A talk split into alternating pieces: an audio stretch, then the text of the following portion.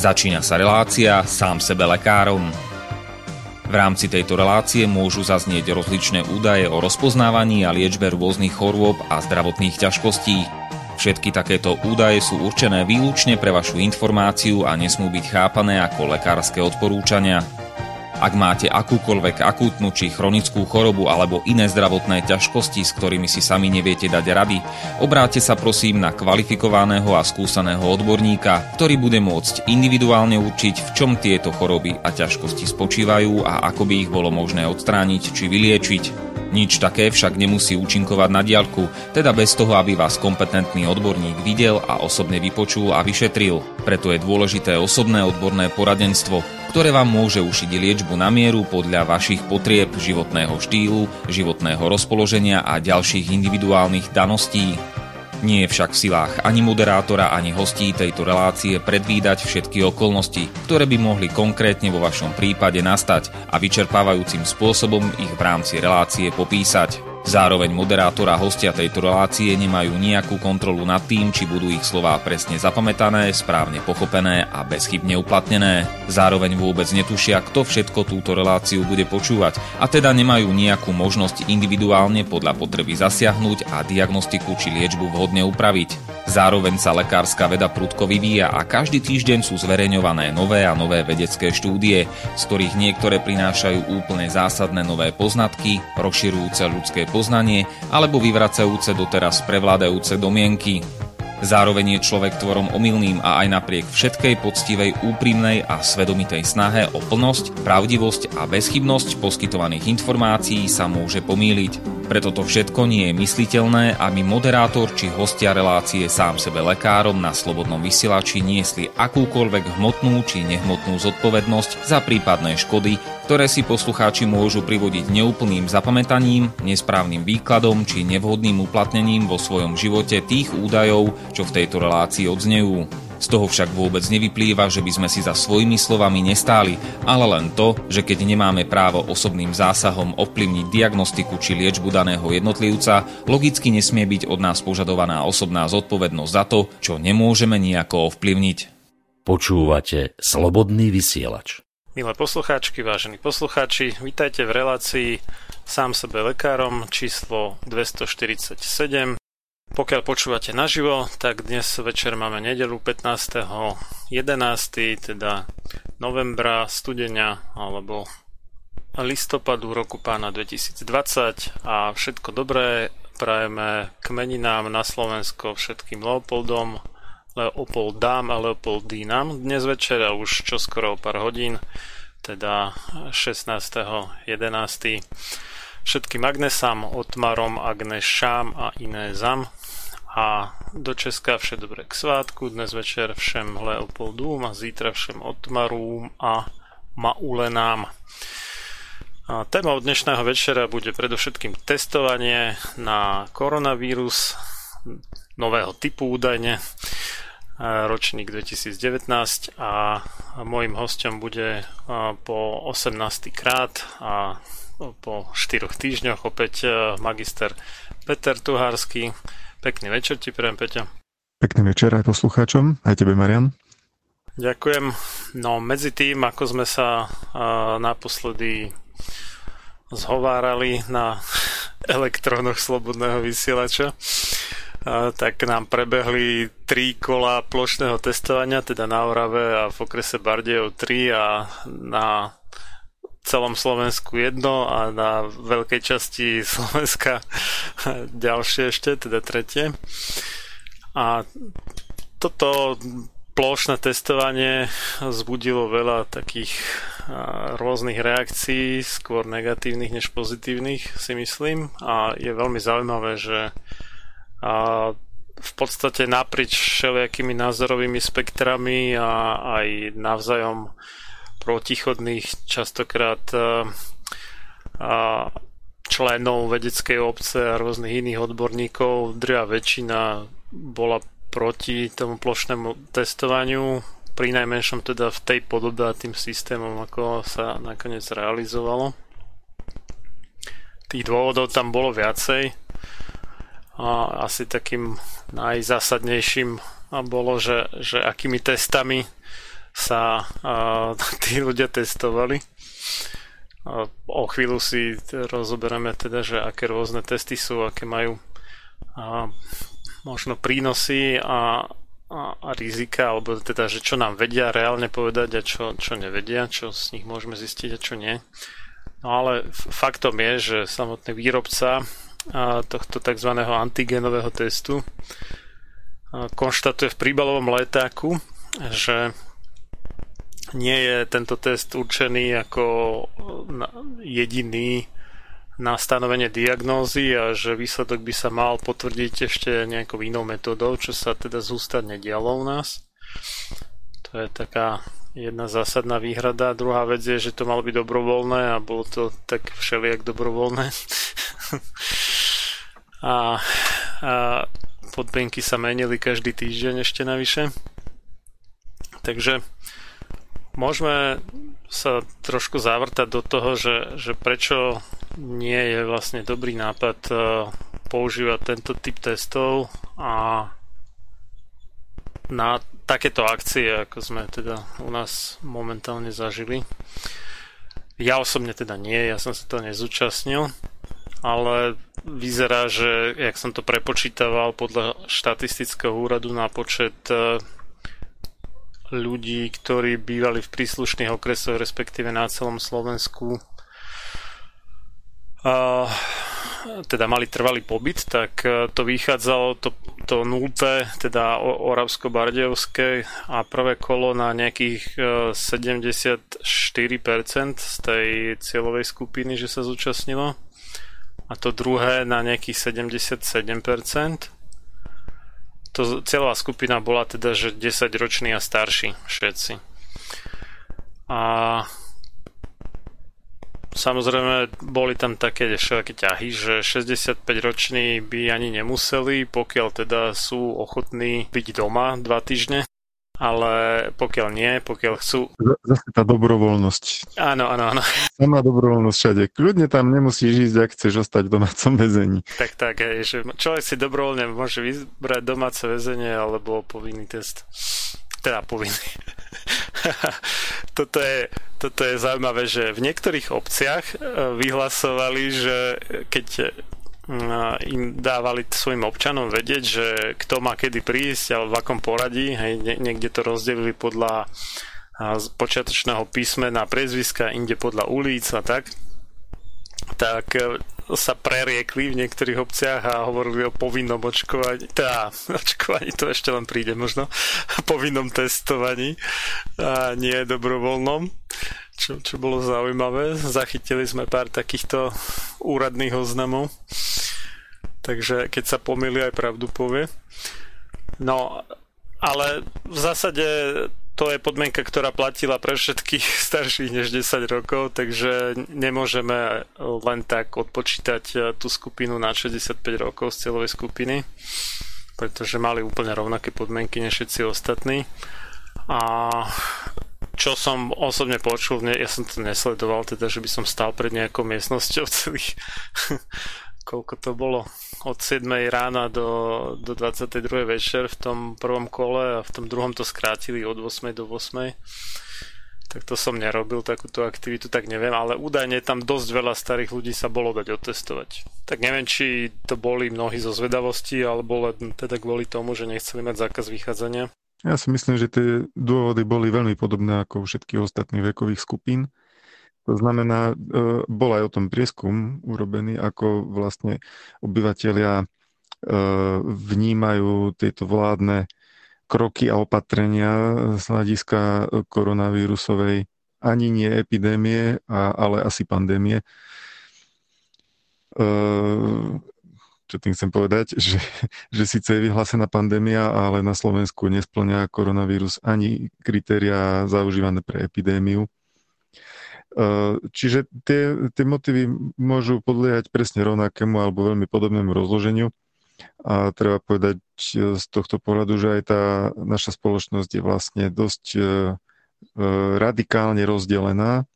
Aspoň z toho prieskumu to vyplývalo že približne 20% obyvateľov výrazne schváľuje vládne postupy, približne rovnaký počet ich výrazne neschvaľuje.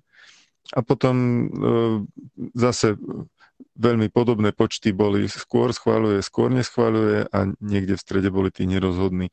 Čiže sú tu tým pádom aj rôzne prístupy k tým vládnym opatreniam. No a časť obyvateľstva považovala testovanie za v celku dobrý nápad, ktorý pomôže znížiť šírenie vírusu. Časť obyvateľstva tam išla v úvodzovkách dobrovoľne, pretože mm, netúžili byť zavretí doma a prísť e, o peniaze a nedostať sa do obchodu a tak ďalej. Do obchodu samozrejme s určitými výnimkami, potraviny najbližšie k miestu trvalého pobytu. No a... Nakoniec to reálne asi veľa obchodov nekontrolovalo, minimálne tých potravinových teda. Našli sa samozrejme, aj z tejto stránky sa našli rôzne prístupy od hyperaktívnych až po také voľnejšie, nazvime to. E, počul som o prípadoch, kde ešte aj v potravinách pýtali modré papieriky, či, čiže vlastne sa ani neuračili oboznámiť e, so znením vyhlášky Úradu verejného zdravotníctva, ktoré vyslovene uvádzalo potraviny za, za výnimku, kam majú prístup aj netestovaní.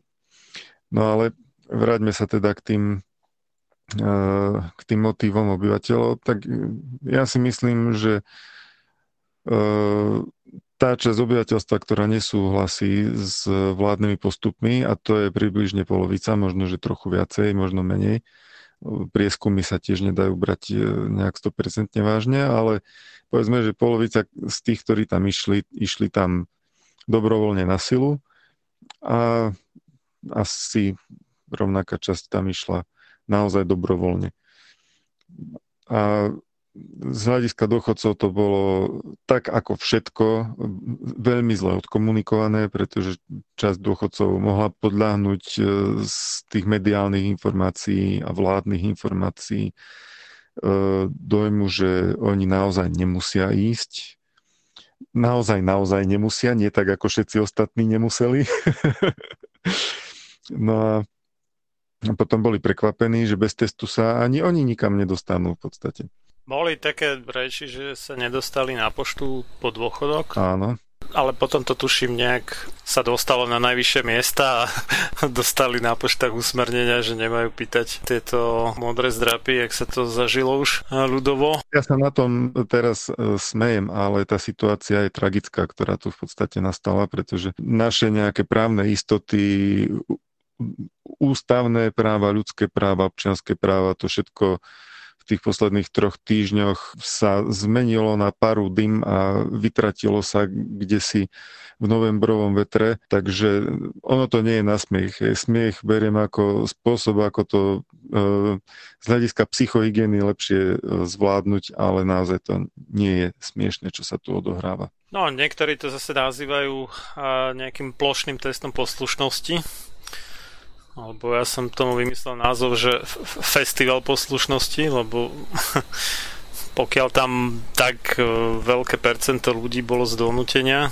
tak e, vlastne reálne sa tam testovala poslušnosť a nie ten koronavírus aj s ohľadom na to, že koľko veľa falošne negatívnych výsledkov to dáva. Na to sa ešte teda pozrieme.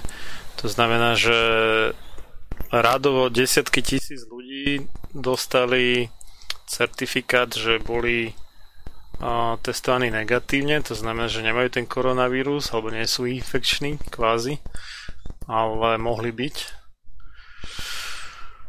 Tak ten, ten zmysel skôr vyzeral byť taký, že, že otestovať, že čo národ znesie.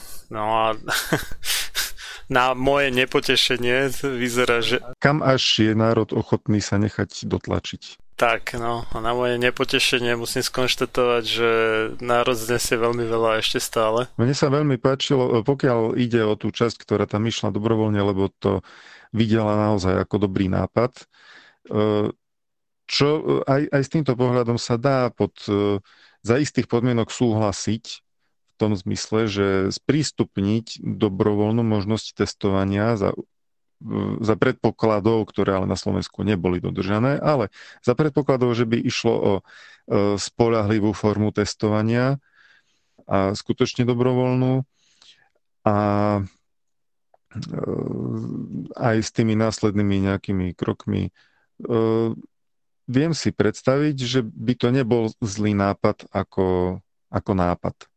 Ale mm, realizácia na Slovensku bola z hľadiska ľudských práv príšerná, z hľadiska e, komunikácie vládnej moci takisto nezvládnutá. Z organizačného hľadiska prenikli veľmi rôzne informácie a, a výsled, že vlastne štát to viac menej hodil na mesta a obce a z hľadiska výsledku tam už asi týždeň prebiehajú nejaké, nejaké mediálne výmenný názorov, že čo vlastne to testovanie zistilo a ktoré údaje sú tie skutočne platné a, a kde sa podeli tie skutočné údaje a kto ich vlastne má a čo je vlastne zverejnené a či sa zverejní, nezverejní. E, skrátka, od, od transparentnosti to asi má ďaleko.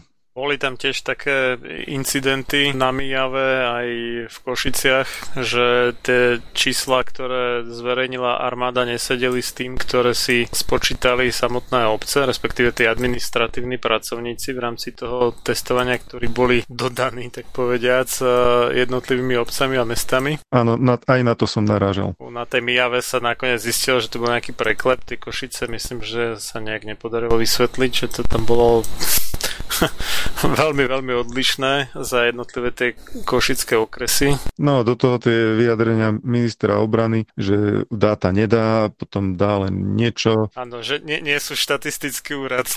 Potom si to rozmyslel. Asi dostal po nose od niekoho, tak potom trošku skrotol, ale bolo teda zaujímavé. Samozrejme je to vzdornejšie, že sú tie údaje len na papieri, ale následne potom to štatistické spracovanie je horšie, respektíve nejaký čas trvá, kým sa to z toho papiera dá do počítača a tá spätná kontrola tu sa nedá tak ľahko urobiť, ako sa to deje u volieb. Takže je to v tomto smere také trošku podozrivé. Zaujímavé bolo to, že ako sa e, odborníci dosť skoro by som povedal až jednohlasne neviem, aké informácie sa ku mne dostali, či, či úplné, ale e, značná časť odbornej verejnosti bola už vopred proti tejto forme testovania. E, niektorí namietali nespolahlivosť antigenových testov, k tomu sa môžeme dostať, e, ale lekárske rôzne profesné organizácie tie namietali vôbec e, voči nápadu, ako bolo zorganizované alebo navrhované e, plošné testovanie. E, Slovenská lekárska komora tá bola ostro proti, poukazovala na to, že takáto akcia vlastne vedie k vyčerpaniu ľudských zdrojov v zdravotníctve, čo v podstate sa aj potvrdzovalo tým, že bol veľký problém získať nejakých zdravotníkov, aspoň, aspoň študentov zdravotníkov, k testovaniu. Tým potom nechceli vyplatiť odmeny, čo som čítal, že keď nemá aspoň maturitu ešte, napriek tomu, že to testovanie reálne mohol vykonávať, tak a odmetli akože zaplatiť odmenu, čo je podľa mňa nechutné. Tom prípade ho tam nemali lanáriť takého človeka. Takže um, toto bola Slovenská lekárska komora, tá poukázala na to, že lekár, ktorý si odslúžil uh, štandardnú, štandardnú časť práce od pondelka do piatku a mal by potom 15 hodín denne ešte cez víkend stráviť tiež uh, náročnou v podstate prácu, alebo byť oblečený v tom uh, protichemickom, protibiologickom uh, obleku, Eh, uzavretý a eh, v exteriéri ešte aj nejaké chladové podmienky, tak po takejto namáhavej dlhej službe nastúpiť v pondelok opäť do práce znamená, že ťažko očakávať od lekára 100% výkon, keď si nemohol cez víkend oddychnúť, naopak sa extrémne vyčerpal. A ešte sa to malo aj zopakovať ďalší víkend. Čiže z týchto dôvodov vlastne poukazovala Slovenská lekárska komora na to, že tie ľudské zdroje v zdravotníctve sú teraz tak vzácne a už sú dosť e, vyčerpané samotným, samotnou obsluhou e, chorých, e, že, že po takejto aktivite hrozí, že budú výpadky v ľudských zdrojoch. No oni aj boli, konkrétne jeden príklad viem doložiť, že No, myslím, že to bola nejaká zdravotná sestra, ale bolo ich tam viacej teda z nemocnice v Brezne, že boli ešte na tom nultom kole na Orave a že jak sa vrátili, tak ich tam viacero vypadlo a ja som ten týždeň, myslím, že to bolo 28. oktobra, našiel tam správu, že majú ako myslím, asi, asi 40 zdravotníkov z tej nemocnice je doma s koronou alebo teda v karanténe. Čiže vyzerá, že sa viacerí počas toho testovania tam nakazili a potom boli ako keby odpísaní a nemohli fungovať v tých zdravotníckých zariadeniach, z ktorých si teda odskočili na to víkendové testovanie. Dokonca e, potom sme boli svedkami e, mediálnej slovnej výmeny medzi e, predsedom lekárskej komory doktorom Kolárom a premiérom Matovičom a vlastne vyvrcholilo to tým, že doktor Kolár oznámil, že Slovenská lekárska komora e, vystúpi alebo prestane sa zúčastňovať e, krízového štábu, pretože odborníkov tam v podstate nikto nepočúva, že sú tam len do počtu. Takto sa vyjadril doktor Kolár. A tak... No keď, keď si pritom, tak uh, mnohí ľudia nevedia, že kto, kto vlastne je členom tej pandemickej komisie a krízového štábu a tak. A niekto by si povedal, že to budú sami lekári plus minister zdravotníctva plus premiér a týmto tak asi hasne, ale realita je výrazne iná. Že sú to ministri alebo zástupcovia rôznych ministerstiev, neviem či všetkých, možno nie všetkých, ale viacerých teda. A tých odborníkov tam zase až tak veľa nie je. A, ale ani to málo, čo tam je, tak uh, politici moc nepočúvajú, alebo ak, ak vôbec teda. Tiež doktor Janco zo Slovenskej lekárskej únie špecialistov sa veľmi kriticky uh, vyjadril na tému tohto plošného testovania.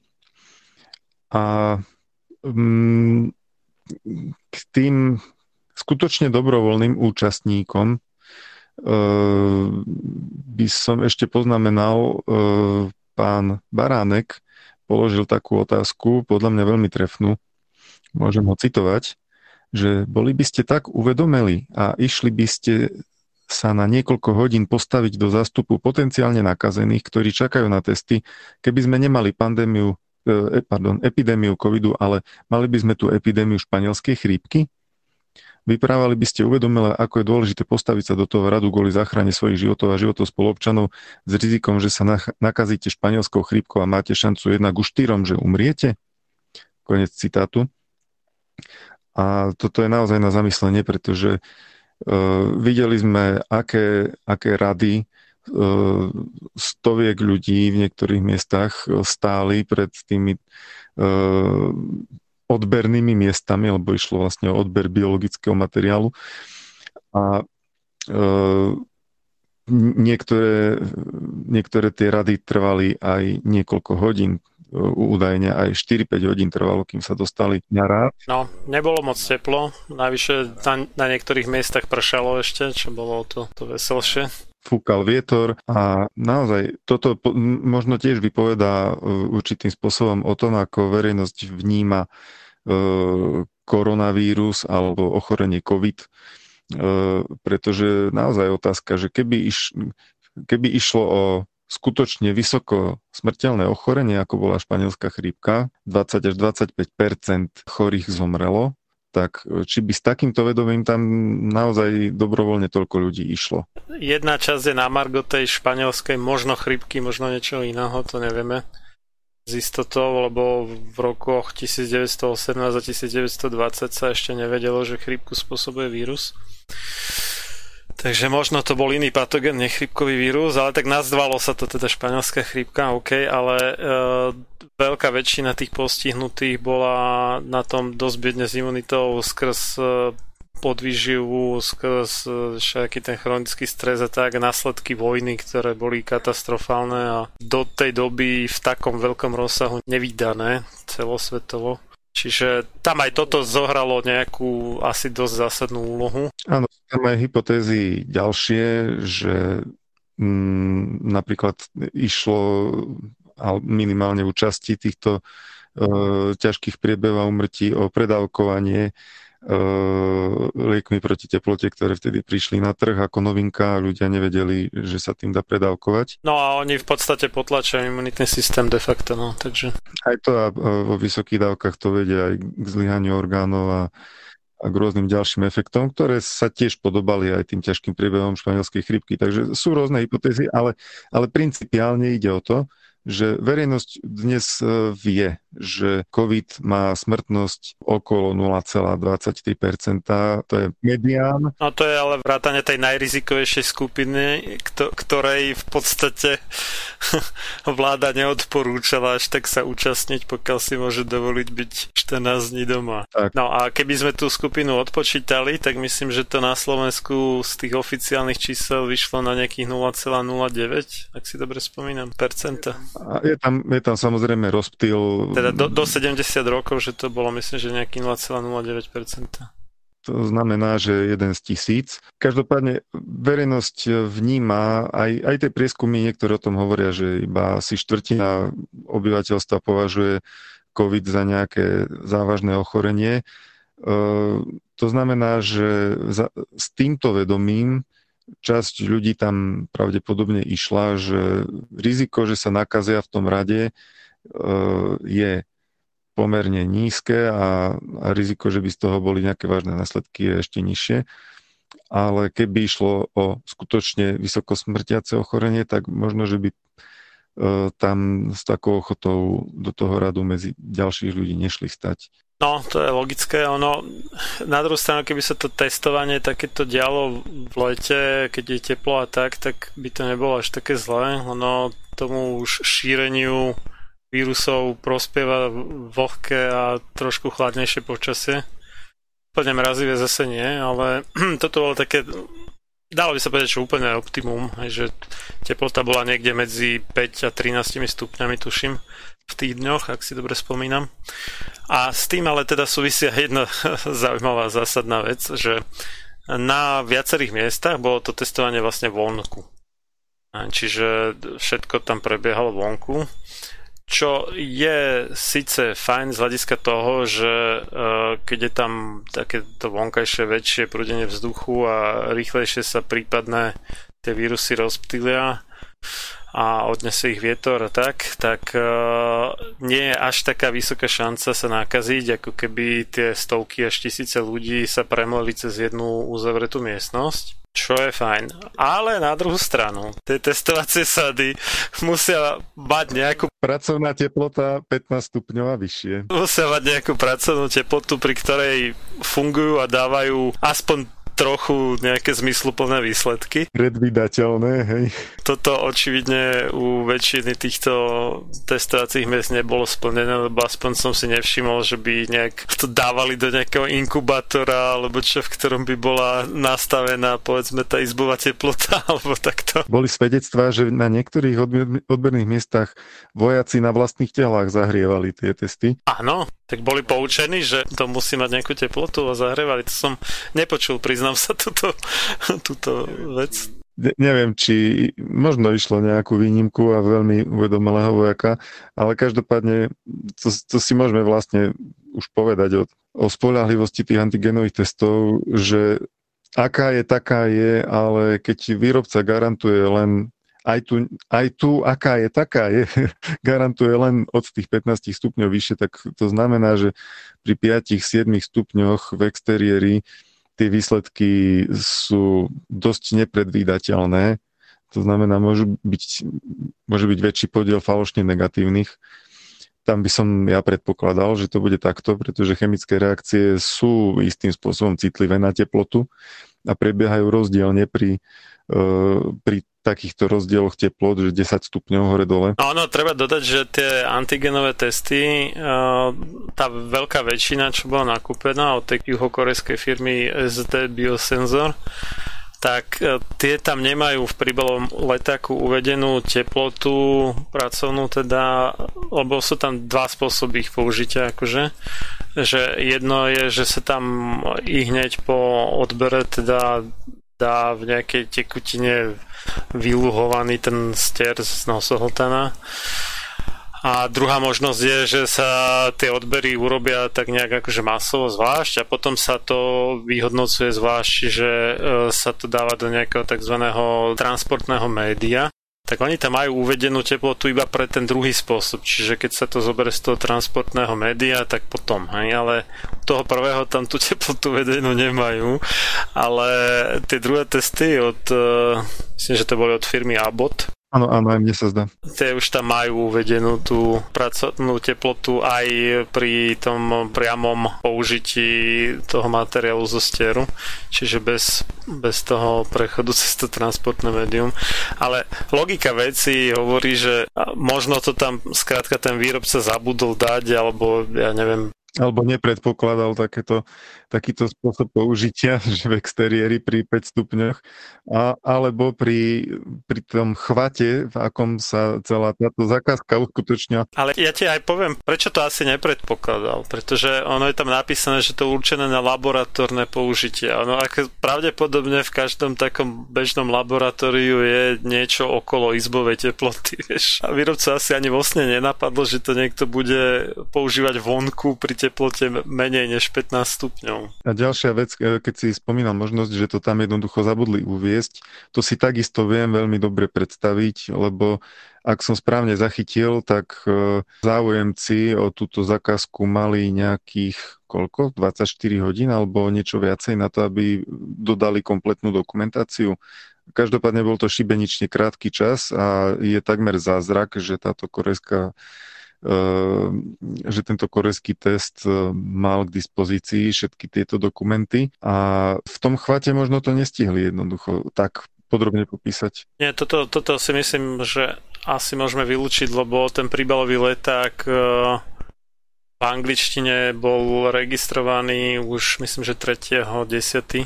Aha, tak potom dobre. Čiže ešte predtým, než bola realizovaná tá zákazka.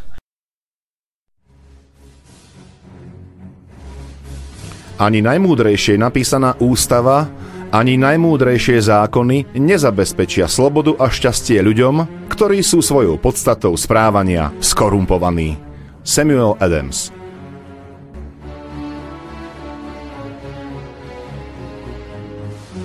Počúvate Slobodný vysielač.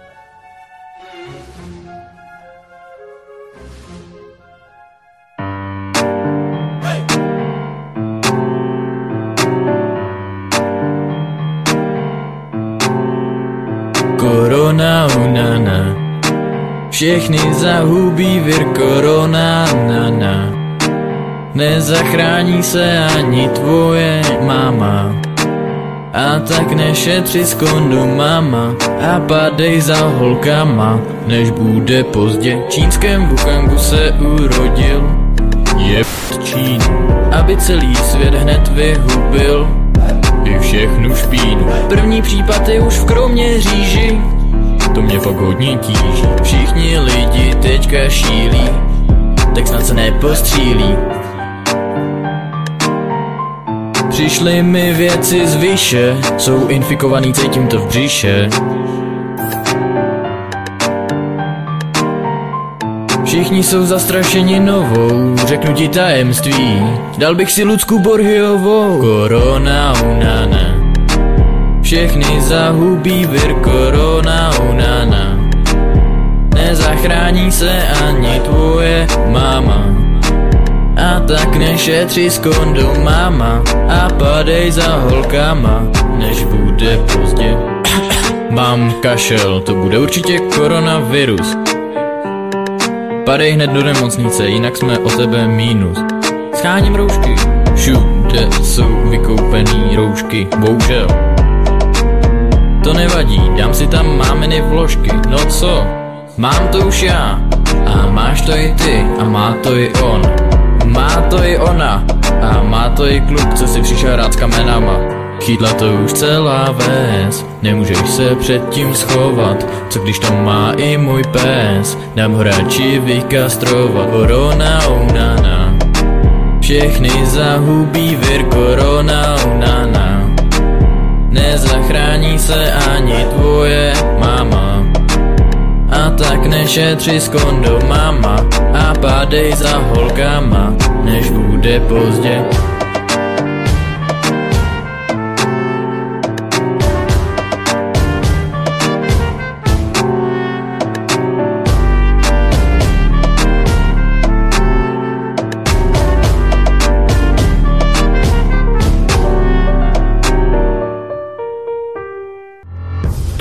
Reláciu počúvate vďaka vašim dobrovoľným príspevkom. Ďakujeme za vašu podporu. Počúvate Slobodný vysielač.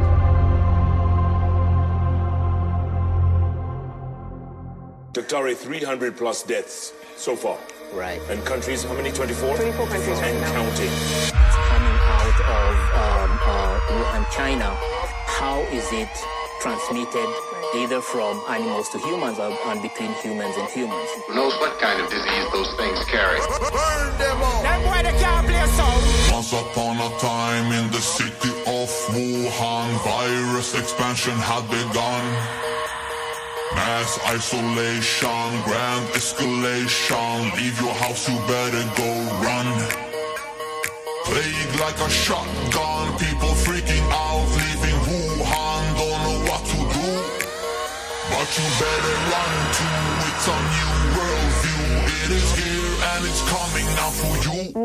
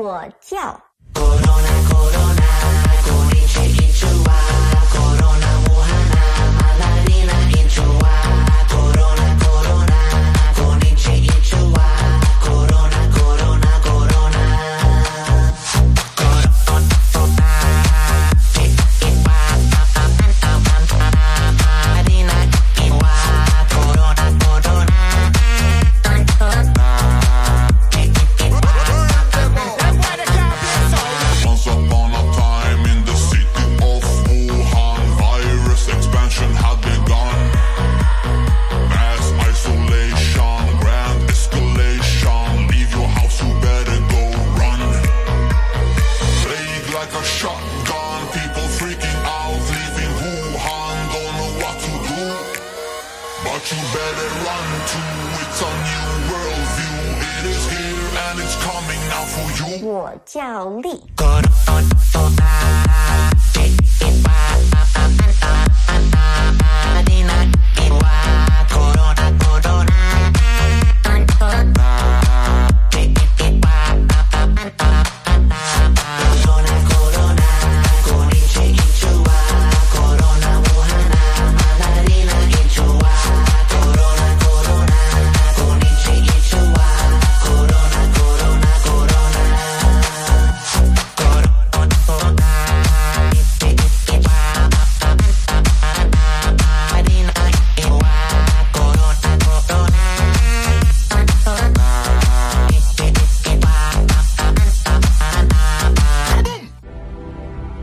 Každá moc si namýšľa, že má veľkého ducha a široký rozhľad ponad chápanie slabých. A tiež, že realizuje Boží zámer, pričom porušuje všetky Božie zákony. John Adams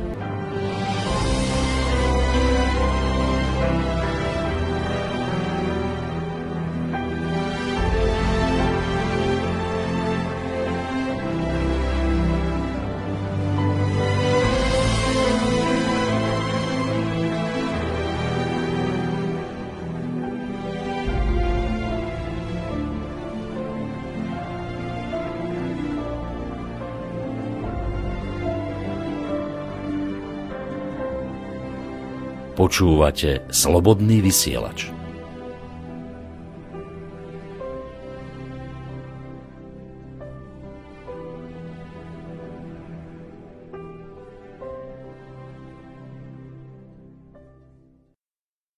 koluje množstvo takých e, informácií, dokonca aj niektorí, niektoré popredné osobnosti slovenské, napríklad doktor práv Štefan Harabin to tak nejak prizvukovali, ale ukazuje sa, že to nie je pravda.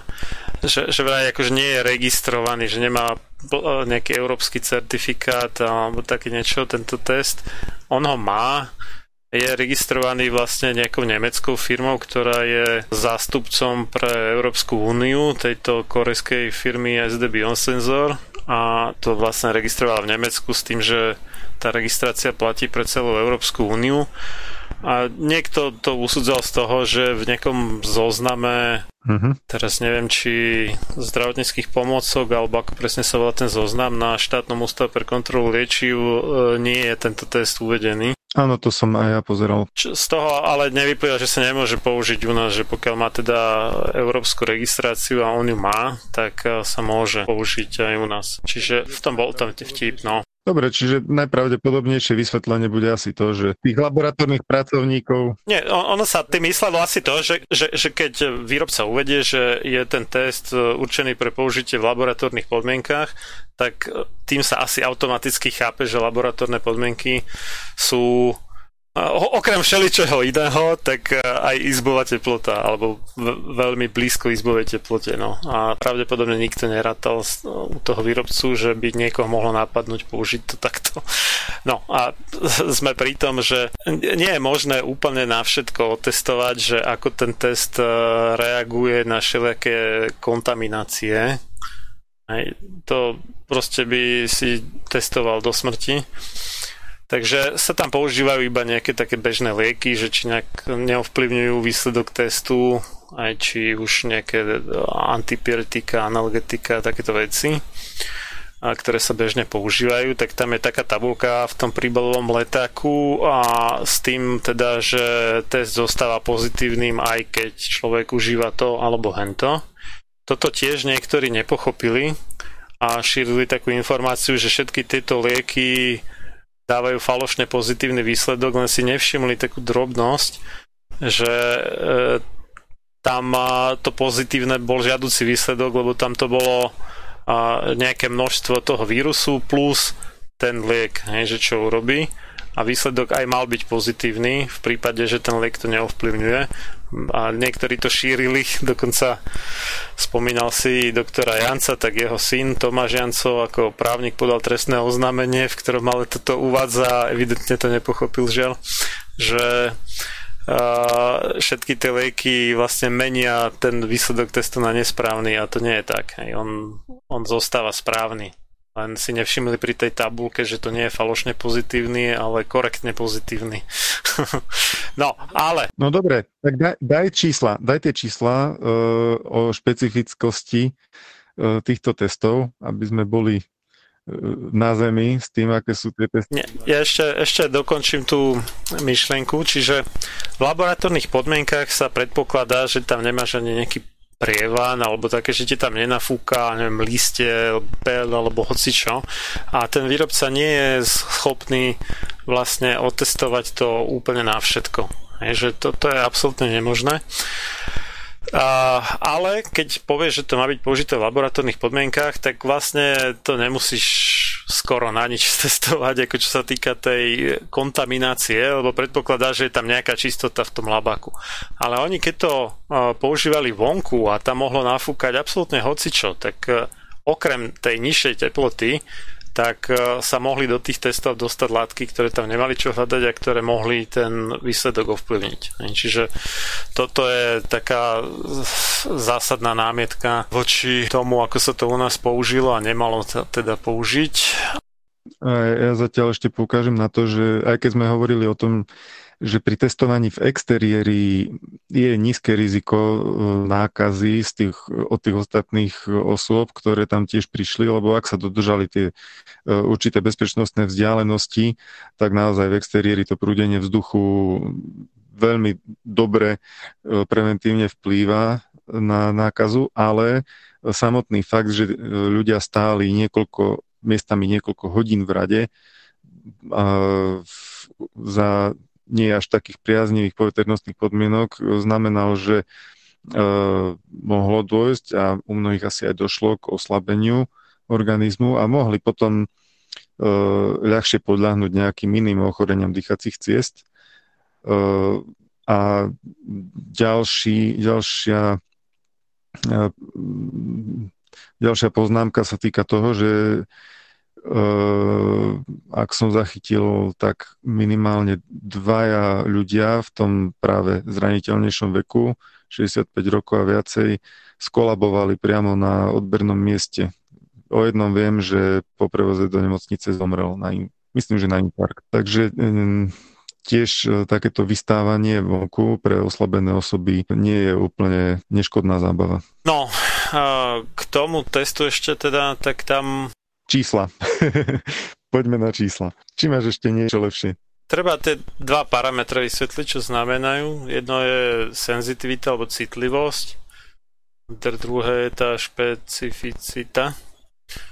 Čiže keď test e, dá pozitívny výsledok, teda našiel to, čo hľadal. V tomto prípade našiel koronavírus. No, áno. No, známky koronavírusu, aby sme boli úplne presní, to ešte vysvetlíme. Tak e, ak nájde to, čo hľadal a, a ono to tam naozaj je, tak to je správne pozitívny výsledok, alebo korektne pozitívny, alebo ak by sme to nazvali. A ak sa tvári, že to našiel, ale reálne to tam nie je, tak to nazývame, že falošne pozitívny výsledok. No a obdobne teda u toho negatívneho, ak to tam je a on to nenájde, tak to je falošne negatívny výsledok a ak to tam nenájde a ono to tam nie je, tak to je korektne negatívny výsledok. No a ten to percento, že v koľkých prípadoch e, to tam nájde, keď to tam je, tak to sa nazýva citlivosť. To znamená príklad, e, máme 10 vzoriek, kde je nejaký ten vírus alebo nejaké jeho časti, ktoré test hľadá a on iba u 8 povie, že sú pozitívne a u dvoch povie, že sú negatívne, tak to znamená, že tá citlivosť je 80%, teda 8 z 10. No a tam štúdia fakultnej nemocnice v Motole, tá dospela ešte k nižším číslam, tam išlo o 63 a 67% ak si správne spomínam. No, čiže zhruba dve tretiny v podstate. Čiže ten test odhalil iba dve tretiny skutočne pozitívnych, ktorí dokonca mali už príznaky ochorenia. Ale logické je, a to je aj v, teda v kapitole plánované použitie toho príbalového toho testu, že tento test je určený pre profesionálne diagnostické použitie. Myslím, že je niekde aj laboratórne uvedené a pre včasnú diagnostiku infekcie COVID-19, no, to nie je úplne správny výraz, mal to byť infekcie SARS-CoV-2, ale dobre, u pacientov s klinickými príznakmi tejto infekcie. To je podstatný detail pri tomto type testov. Čiže keď niekto tie klinické príznaky nemá, tak môžeme sa logicky domnievať, že ten test nebude ani zďaleka taký presný, ako je v tom príbalom letaku uvedené, keďže výrobca ho neplánoval použiť u ľudí bez príznakov. Áno, lebo môžeme dôvodne predpokladať, že ľudia s príznakmi E, šíria alebo e, vírus sa u nich množí dostatočne intenzívne a sú tým pádom aj infekční a tým pádom e, je pre antigenový test ľahké ich zachytiť. Áno. A, a pritom ale vieme, že ani to sa mu u jednej tretiny nepodarilo v, v štúdii v Motole. Oni tam mali taký mix vlastne v tej pražskej nemocnici v Motole, že nie je to úplne presné, ale zhruba polovica tých ľudí bola bez e, typických príznakov ochorenia COVID-19 a zhruba polovica bola s príznakmi. Takže to nebolo ani úplne také ako pri tom našom plošnom slovenskom testovaní, ale ani to nebolo také, že by všetci mali tie príznaky. Takže zníženie počtu príznakových ľudí na polovicu z toho celého testovacieho súboru znížilo tú citlivosť testu pod 70%. Môžeme si klásť opravnenú otázku, že ako ešte hlbšie by znížilo tú citlivosť e, použitie na populácii, kde drvia väčšina je bez príznakov. Nie že polovica, ale drvia väčšina, čo zrejme teda bol prípad toho nášho plošného testovania. Každopádne výrobca o tejto situácii nedáva absolútne žiadne údaje a nedá sa vlastne tým pádom vôbec e, predvídať, môžeme len špekulovať alebo hádať, že akú vôbec e, účinnosť má tento test u bezpríznakových ľudí. No a mňa celkom pobavilo, ako sa predseda vlády Igor Matovič vytešoval z toho, že on očakával, že len 30% to bude tá, tá citlivosť na prevažne bezpríznakovej populácii a že, že je to dvakrát lepšie, než sme čakali ako výsledky tej motolskej štúdie. Len on tam asi... Ako na to prišiel? On tam asi zabudol, alebo ho nenapadlo, že to nie je taká tá typická populácia, aká bude testovaná na Slovensku, ale je to oveľa, oveľa príznakovejšia, aj keď nie 100% príznaková populácia. A ako na to prišiel, prizná sa, že neviem, lebo tento údaj nie je uvedený v príbalom letáku, ale je možné, že nejaká štúdia niekde hodnotila citlivosť tých antigenových testov na bezpríznakovej populácii, to neviem, priznám sa. Netuším, ale on tvrdil, že počítal s 30%, tvrdil. Ale ako, keď, keď si to tak zoberieš, tak mne to príde ako že celkom reálne číslo, že by to naozaj mohlo tak byť u tých v drvej väčšine prípadov bezpríznakových ľudí, že by to mohlo byť 30%, ak nie dokonca menej. Dá sa to predpokladať a treba ešte povedať, že ak existuje niekde na svete takýto výskum, tak e, je malá pravdepodobnosť, že by sa týkal presne tohto testu od tohto výrobcu. A už tá štúdia v Motole vlastne ukázala určitý, nie síce veľký, ale predsa rozdiel medzi tými rôznymi výrobcami. A kto vie, ako by to bolo u, u tohto SD biosenzoru. No oni ho testovali vlastne v Nemecku a v Brazílii, tento konkrétny test a vyšli tam nie až tak veľmi lichotivé tie výsledky. No. Čiže boli slabšie, než e, udával výrobca sám od seba. Mm. Čo nie, nie je úplne ono, no ale tak je to tak.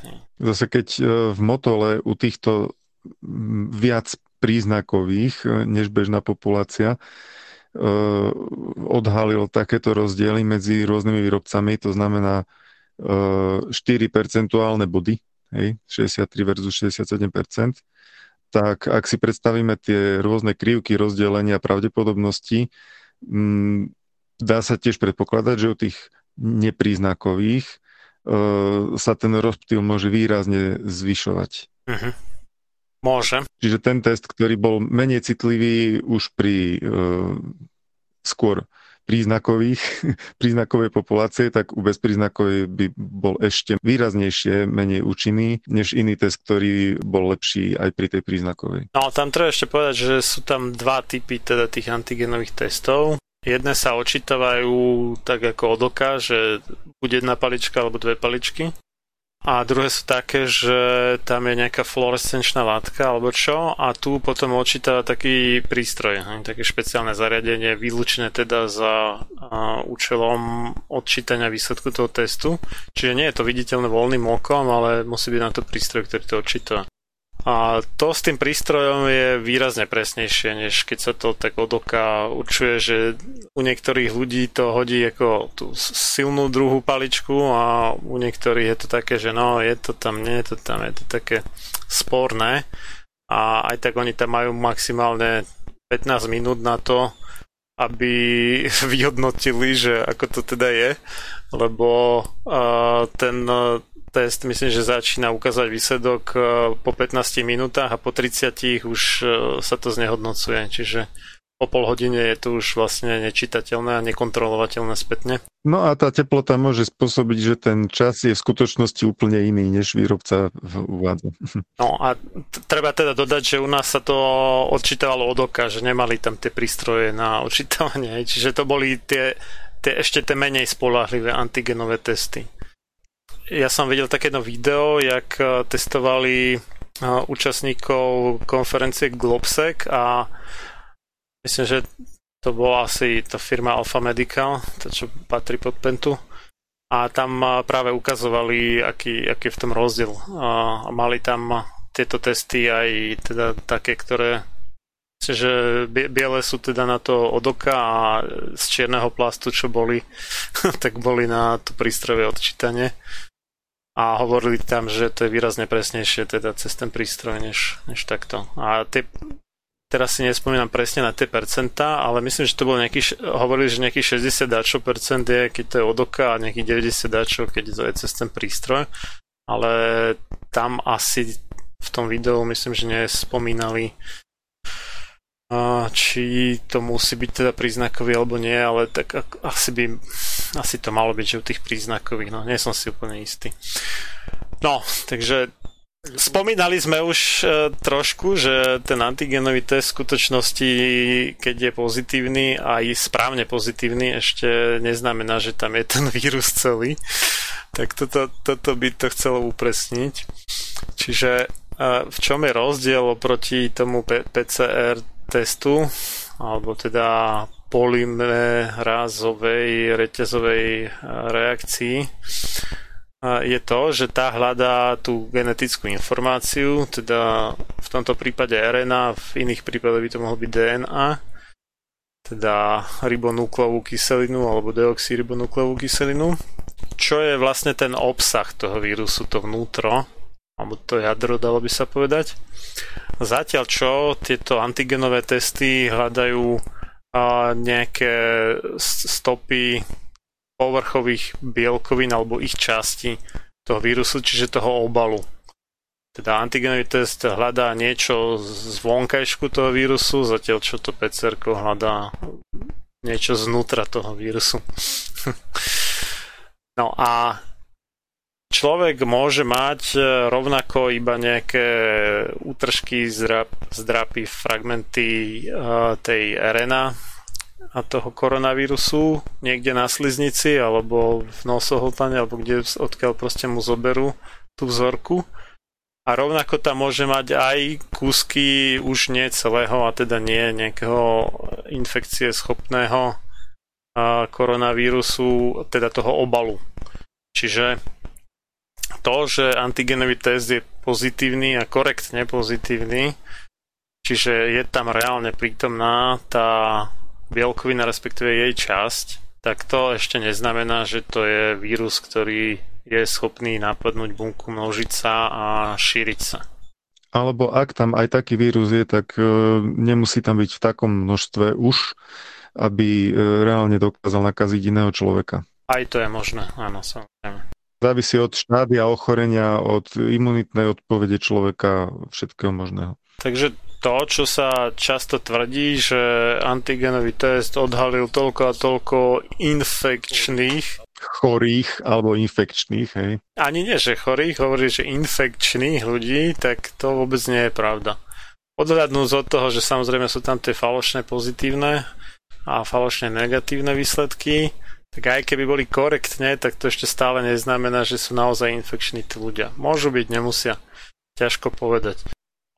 Mne sa páčilo zhodnotenie jednej lekárky, ktorá kvôli tomuto no, násiliu v podstate na občanoch a nezmyselnému násiliu na občanoch a odovzdala štátne významenanie, ktoré dostala ešte od predchádzajúceho prezidenta, alebo teda vrátila ho lebo sa jej to hnusilo, tak veľmi trefne skonštatovala, že, že výsledok antigenového testu je taký, že keď je pozitívny, tak to neznamená, že je človek pozitívny a keď je negatívny, tak to neznamená, že je negatívny. Takže vlastne sme sa nedozvedeli skoro nič.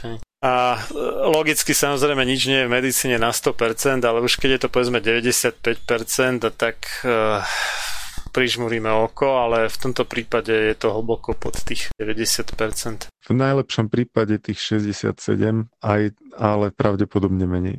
No, keď máš polovicu ľudí s príznakmi, tak áno, ale realita bude skôr asi niekde k tým 30%. Plus tie nie laboratórne podmienky.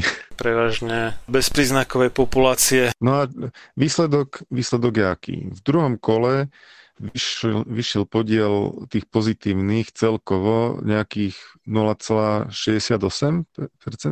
Bolo to niekde medzi 0,6 a 0,7%, áno. No a tam sa blížime vlastne k tej špecifickosti vzhľadom k tomu, že aké sú odchýlky toho samotného testu, tak z takto malej populácie, označenej ako pozitívna, už potom štatisticky vychádza dosť veľký podiel tých, ktorí sú falošne pozitívni a vlastne uh, už sa pomaly dostávame na hladinu alebo blízko štatistického šumu pri takýchto nízkych hodnotách. Tohto by som sa obával. že to, že sa v druhom kole odhalilo 0,68%, ak si dobre pamätám, takéto nejaké číslo, tak e, to znamená, že Áno. kto vie, koľko bolo v skutočnosti pozitívnych, možno, že len polovica z nich. No, alebo aj menej, no. Tá štúdia, ktorú robil výrobca ešte pred tým, než to dal na schválenie, ten test, to bolo iba na nejakých 170 ľuďoch, no, s príznakmi ešte, aj navyše. Tam im to vyšlo, že všetci tí, ktorí mali koronavírus, tak to aj uh, nepočkaj, že ktorí um, nemali, tak správne vyšiel ten test negatívny, takže to vyzeralo ako, že tá špecificita je 100%, ale to je dané skrátka iba tým, že tam mali veľmi málo ľudí v tej štúdii. No ale keď sa robila väčšia štúdia a to bolo teda v uh, Nemecku a v Brazílii, jak som spomínal, tak uh, v tom Nemecku vyšla tá špecificita 99,3%, to znamená, že až 0,7% falošne pozitívnych. Falošne pozitívnych, áno, hej. A v Brazílii dokonca 97,6%, takže až 2,4% falošne pozitívnych.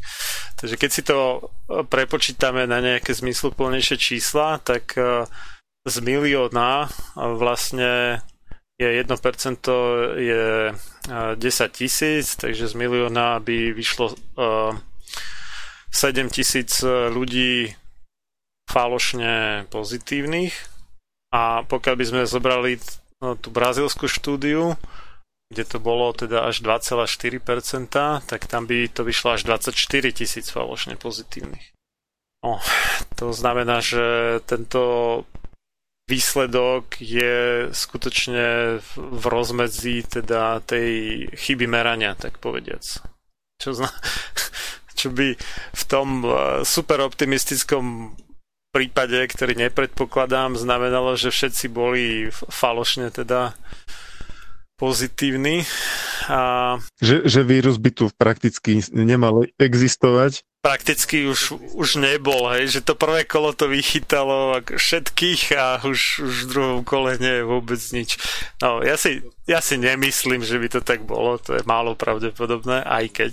Práve, práve že myslím si, že sme v období, keď už e, sa viacerí s tým vírusom osobne stretli, že nie sme tu nejakí popierači, že vírus neexistuje alebo čo a ja som sa s tým osobne stretol a aj poznám kolegov, ktorí sa s tým osobne stretli. Takže už to nie je o tom. Ešte pred nejakými troma mesiacmi sa dalo povedať, že nepoznám nikoho. Ani, ani nepoznám nikoho, kto by niekoho poznal. uh, ale uh, tým chcem povedať, že nemôžeme zase predpokladať e, na základe chybovosti tohto testu, že, že to boli naozaj e, všetci alebo väčšina falošne pozitívnych. To asi nie, lebo takisto sú tam aj falošne negatívni v tom teste. Tak, ale ešte, ešte treba jednu vec povedať, e, že tento test ako pozitívny, okrem teda toho nového SARS-CoV-2 vyhodnotí aj ten starý SARS vírus ako pozitívny. Čiže to znamená, že keď niekto bol v kontakte s tým, asi ich nebolo až tak veľa tých ľudí, ale keby, tak uh, alebo možno iným koronavírusom, ktorý vyzerá dosť podobne uh, z toho antigenového hľadiska, teda že ten obal má podobný tomu starému SARSu a tak uh, to hodí pozitívny výsledok. Netuším osobne, že koľko je takých ľudí, ale... Ja pochybujem, že to niekto tuší. niekto by si mohol myslieť, niekto by si mohol myslieť, že e, je to nejaký znovu použitý test na starý SARS, ktorý je ako nejak e, novo označený alebo prebalený a že je to v podstate stará technológia spred tých nejakých 17 rokov, neviem, netuším, ale oba tieto vírusy, čiže aj ten nový SARS, aj ten starý SARS, alebo teda ten SARS-CoV-2, aj SARS-CoV-1 v podstate, čiže SARSový koronavírus z roku 2003, tak e, oba dajú pozitívny výsledok testu. Čiže je tu určitá možnosť, že keď niekto mal podobné koronavírusy, ale nie tie nové 2019-kové, tak môže tiež dať pozitívny výsledok. O tom sa moc nehovorilo, neviem prečo, ale je to tak, no. No zahyň, studom večným zahyň podlá duša, čo o slobodu dobrý ľud môj mi pokúša. Lež večná meno toho nech ovenčí sláva, kto seba v obeď svetu za svoj národ dáva.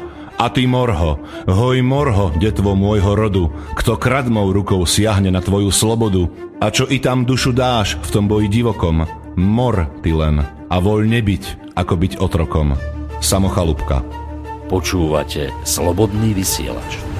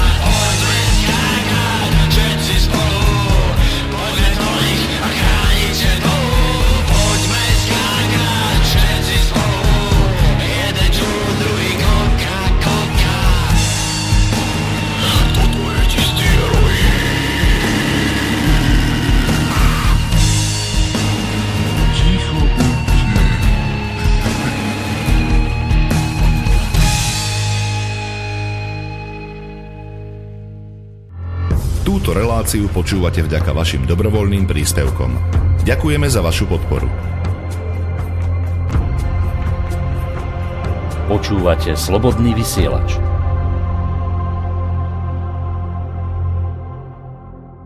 Can I can I go uh, one time? One time? Can I can I go uh, next time? Next time? Next time? One time? Next time? One time? Next time? One time? Next time? One time? Next time? One one one one one one one one one time? One time? One time? One time? Ja neviem, jak mám začať. Life?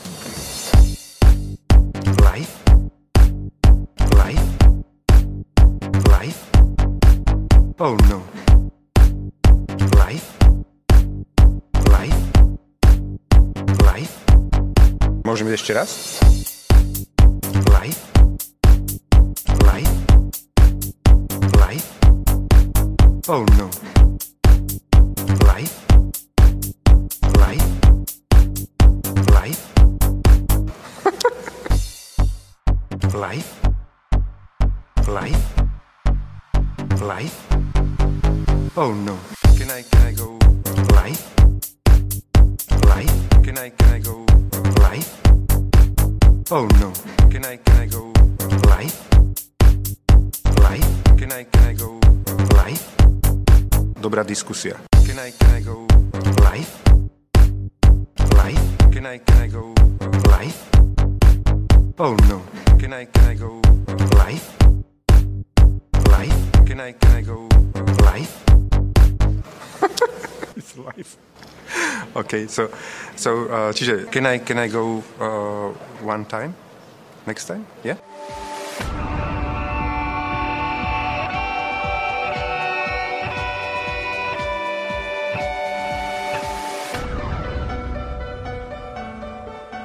Čím národ nižšie stojí, čím hlbšie v živote telesnom je ponorený, tým menej vážnosti má sám k sebe a tým ľahšie si dá so sebou zahrávať a svoje si odnímať, ako i jednotlivý človek v bahne telesného života zaviaznutý. Je bez vážnosti k sebe samému a ľahko sa za úžitok telesný nie len s telom, ale aj s dušou zapredá.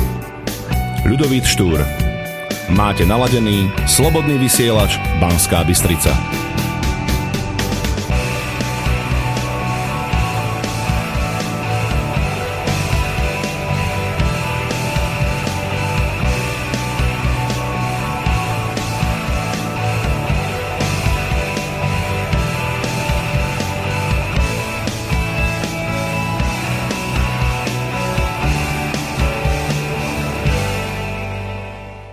Čo sme ešte nespomínali, sú tie ostatné typy testov.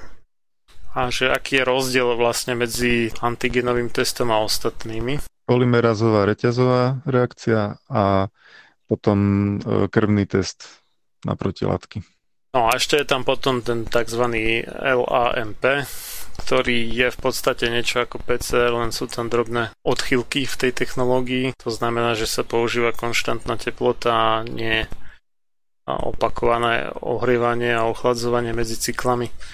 Takže tá polymerazová reťazová reakcia je vlastne spôsob, akým sa namnoží e, genetická informácia. Hej, je to podhodenie nejakého ako keby reťazca RNA alebo DNA čiže nejakej tej kúsok genetickej informácie, to sa nazýva prímer. A pokiaľ v tej skúmanej vzorke je niečo, čo má rovnaký taký reťazec, tak e, sa to pomocou tej polymerázy, a, respektíve tej reťazovej reakcie, pomocou polymerázy sa to zmnoží a ono sa tam opakujú také cykly a tých môže byť rôzny počet a podľa toho, koľko ich je, tak e, je tá citlivosť toho testu, že, že ako málo stačí tej genetickej informácie alebo koľko kópií ani nie že celej, ale tých správnych útržkov stačí na to, aby sa to namnožilo tak, že už ten test e, dá pozitívny výsledok. No, v Spojených štátoch mali s tým veľký problém, lebo im mm, vysvetlo, že 90% testov v niektorých mestách bolo falošne pozitívnych e, práve kvôli tomu dôvodu, že použili príliš vysoký počet cyklov a mm, tam vedeli namnožiť tú genovú informáciu už takmer z ničoho, že vlastne takmer každá vzorka mohla byť pozitívna, alebo veľký počet vzoriek. No, že stačilo aj jeden jediný kúsok vlastne tej RNA, aby to vyhodilo pozitív. No ale jeden jediný virion, teda tá vírusová častica nie je niečo, čo by ako reálne mohlo spôsobiť chorobu, takže je to dosť otázne, že či má zmysel a používať až tak veľa cyklov. No nemá, alebo potom znížili počet cyklov. No, tam bolo myslím, že až do, do 40 tých eh, cyklov množenia to vlastne eh, dávali a tam už ozaj to detekuje aj jeden jediný kus a potom sa hovorilo nejaký, že no, myslím, že bežne sa používa tých asi 37 alebo tak, ale že keď uh, sa chce rozlišiť medzi niekým, kto reálne asi bude infekčný, a teda má tam toho dosť veľa, tak to bolo číslo niekde okolo 30 alebo možno 27 až 30. 32 možno. No, videl som tam rôzne tie čísla, no. Samozrejme, je, je tam nejaký rozptyl. A, takže to, to, čo sa u nás používa, myslím, že bolo minimálne 37 tých cyklov. A to znamená, že to PCR hodí pozitívny výsledok aj vo veľmi veľa prípadoch, kedy ten človek buď vdýchol kúsok vírusu, hm, teda jednu, dve, tri čiastočky, reálne mu to nič neurobilo, neochorel, možno ten vírus sa ani nejak neuchytil ale nejakou šťastnou zhodou okolností sa zachytil na tú vatovú tyčinku, ktorú, ktorú mu robili stier z, z nosa alebo z úst. A ten človek nie je ani chorý, ani nikoho nenakazí, keď je teda ten veľký počet cyklov. No a toto je ten taký zásadný problém tých PCR testov, že pravdepodobne až drvia väčšina tých PCR pozitívnych keď je takto vysoký počet cyklov, ako sa bežne používa, je falošne pozitívnych. To znamená, že reálne nikoho nie sú schopní nakaziť, ani reálne nie sú chorí, ale podľa testu sú pozitívni. No. A toto je taký mediálny oblb veľký v tom smere, že sa hovorí o nových prípadoch koronavírusu, ale oni... Áno, alebo o chorých. Alebo o infekciách, ale... Že ochorelo 2,5 tisíc ľudí za deň. Tak, ale re- reálne pravdepodobne veľká väčšina z nich e, nie je ani chorá, ani infekčná. Jedna vec je, že zhruba nejakých 75 až 80% tých, čo sa aj nakazia, že akože skutočným vírusom nakazia, že ho nejak dýchnú alebo prehltnú, tak nemá nejaké príznaky, takže nie sú vôbec chorí. Toto je tá jedna vec. A druhá vec je, že u tých PCR pozitívnych vlastne drevia väčšina nielen, že nie sú chorí, ale nie sú ani infekční. Čiže nie sú nebezpeční pre svoje okolie a teda sú zatváraní do izolácie úplne zbytočne. Takže toto ten PCR test nevie dosť dobre vyhodnotiť a dáva to strašne veľa ľuďom, a nie že PNK, lebo on je práce schopný, ale neumožňujú mu pokračovať do terejšej činnosti, aj keď reálne on nie je chorý a ani nikoho iného neohrozuje. Čiže toto je taká veľká nevýhoda. U toho antigenového testu sa naopak teda nestáva až tak často, že by dával falošne pozitívny výsledok, ale naopak prepušťa veľmi veľa ľudí, ktorí reálne sú infekční a alebo minimálne majú pomerne dosť toho skutočného celého vírusu, teda funkčného a výjdu ako negatívne. To znamená, že toto naše plošné testovanie, keď si zoberieme, že Koľko to bolo v tom prvom kole? 3,6 milióna ľudí e, sa zúčastnilo a z toho bolo 38 tisíc e, čosi pozitívne testovaných. Tak e, keby sme aj povedzme verili, že všetci boli korektne pozitívni, čo asi neboli, tak by to znamenalo, že zhruba asi tomu dvojnásobku, keď teda počítame s tým, že iba tretinu to naozaj odhali, tak e, nejakým 76 tisícom dali certifikát o tom, že majú negatívny test, hoci reálne boli pozitívni. A to znamená, že mali tam skutočne funkčný vírus. To znamená, ak, e, a dosť veľa ľudí to asi aj tak bralo, ako e, určitý, určitý falošný pocit bezpečia tam mohol vzniknúť, že fajn, ja som negatívny, môžem si dovoliť ísť niekam medzi ľudí alebo navštíviť rodinu alebo čokoľvek. Áno, hneď, si, hneď to oslavovali hromadne a robili si večierky a tak. Nakoniec teda celkový výsledok toho testovania, aj keď sa niekoľko skutočne pozitívnych a povedzme, že možno aj chorých alebo s začínajúcou chorobou sa identifikovalo a išli do izolácie, tak celkový výsledok mohol byť taký, že tí ostatní, tí falošne negatívni, e, prekryli tento výsledok tým, že vírus naopak viacej rozšírili, než keby nemali žiadny negatívny papier v hrsti. To sa uvidí v najbližších dňoch, možno týždňoch, aký, aký bude reálny vývoj. No a v tejto situácii ma dosť zaujal graf, ktorý som ti posielal, kde sa do grafu zanesol nie ten aktuálny akože teda výskyt, teda počet nových pozitívnych PCR testov, ale prírastky medzi aktuálnym týždňom a o týždeň späť tých e, týždenných priemerov e, pozitívnych PCR testov a tie už začali postupne klesať niekde okolo 10. až 15. oktobra. Tie prírastky, že, že medzitýždenný nárast nebol povedzme 60%, ale už iba 30%, dajme tomu. Takže toto začalo klesať a už sa to dostalo niekde na nulu alebo k nule, to znamená, že pred týždňom sme mali zhruba rovnako alebo o maličko viacej, než máme tento týždeň. Ale čo je na tom zaujímavé, tak tá istá vec sa stala v Česku, kde tieto opatrenia na obmedzenie mobility a tak e, zavádzali približne v rovnakom čase alebo možno o pár dní skôr ako u nás. Bolo to v takmer rovnakom čase. Pár dní rozdiel. Ale nebolo tam nejaké plošné testovanie a tie prírastky im začali tie percentuálne medzitýždenné prírastky im začali klesať približne rovnako a, ako na Slovensku. To znamená, že ten kvázi žiaduci výsledok tam dosiahli v podstate bez obrovskej investície, neviem nakoniec koľko to bude, ale taký hrubý odhad som niekde videl, že 200 miliónov eur na to plošné testovanie doteraz. A ja som tak videl. No, tak eh, v Česku si to ušetrili a ten výsledok štatisticky je zhruba rovnaký. Dokonca v Čechách ešte rýchlejšie začalo klesať. No a toto je tá otázka práve, že či sme tým plošným testovaním ten pokles eh, nespomalili. Čiže v Česku bez toho plošného testovania, kde nemali ľudia až tak možnosť sa si spolu povymieňať vírusy, tak to klesalo rýchlejšie než na Slovensku, kde sme... Mm, nie, to, to, to si, ako z tohto grafu sa to nedá usudzovať, lebo... Zatiaľ nie, to, to uvidíme ešte tak o dva týždne neskôr asi, no. Alebo o týždeň možno. Hej. My sme to videli, ten graf bol do 7. či 8. Áno, no končí 10.11. Tak 10. no.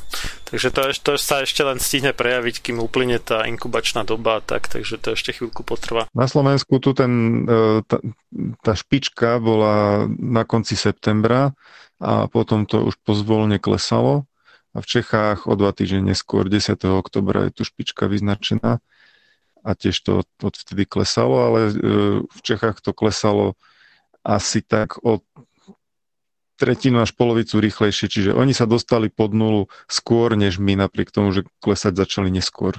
To je zase na samostatné nejaké štúdie, e, čo to vlastne spôsobilo, tento vývoj. A, áno, takže je to otázka, uvidíme v najbližších týždňoch, že či sa to prejaví teda na tých nových PCR testoch. Niekto hovoril, že to je tým, že začali menej testovať v Česku. Ja som to pozeral, je tam určitý pokles počtu tých testov, ale nie až tak výrazný, aby to vysvetlilo tú krivku. Takže toto by mohol byť trochu aj rozdiel teda medzi tým Slovenskom a Českom, to už neviem presne. Takže to, toľko to teda asi k tomu PCR versus antigen a potom uh, sú tie tzv. LAMP testy, tam je teda je to skoro ako to PCR, akurát uh, medzi tými cyklami sa tam nemení tá teplota ale plus minus je to také, je to rýchlejšie než PCR, ale pomalšie než ten antigenový test a používajú sa tam sliny, že nie je to výter z nosohltana, respektíve z hrdla niekde, ale človek v podstate dá sa povedať, že napluje v Rakúsku používajú takéto testy však. Toto, toto sa týkalo toho Liverpoolu, k tomu sa ešte dostaneme, ale v Rakúsku to majú taký, že nejaký kloktací test, no už neviem, aký, aký veľký rozdiel je medzi tým vykloktaním si a náplutím priamo, ale ten princíp myslím, že bude podobný. Čiže je to také, ako ne, dá sa povedať, že neinvazívne, že vám tam nikto nemôže poškodiť nič v nose ani v hrdle tým nejakým nešetrným odberom, čo sa viacerým ľuďom stalo a to som počul, že mnohí s tým mali aj nie zrovna banálne zdravotné problémy po tom testovaní. Takže v tomto je výhoda týchto testov. No a potom takže to je taká niečo ako trochu iná verzia PCR tieto, ale sú teda lepšie v tom, že sú užívateľsky príjemnejšie. Áno. A tam by odpadlo aj mnoho ja neviem, netrúfam si to hodnotiť, ale konšpiračných teórií. No, či, čipovanie.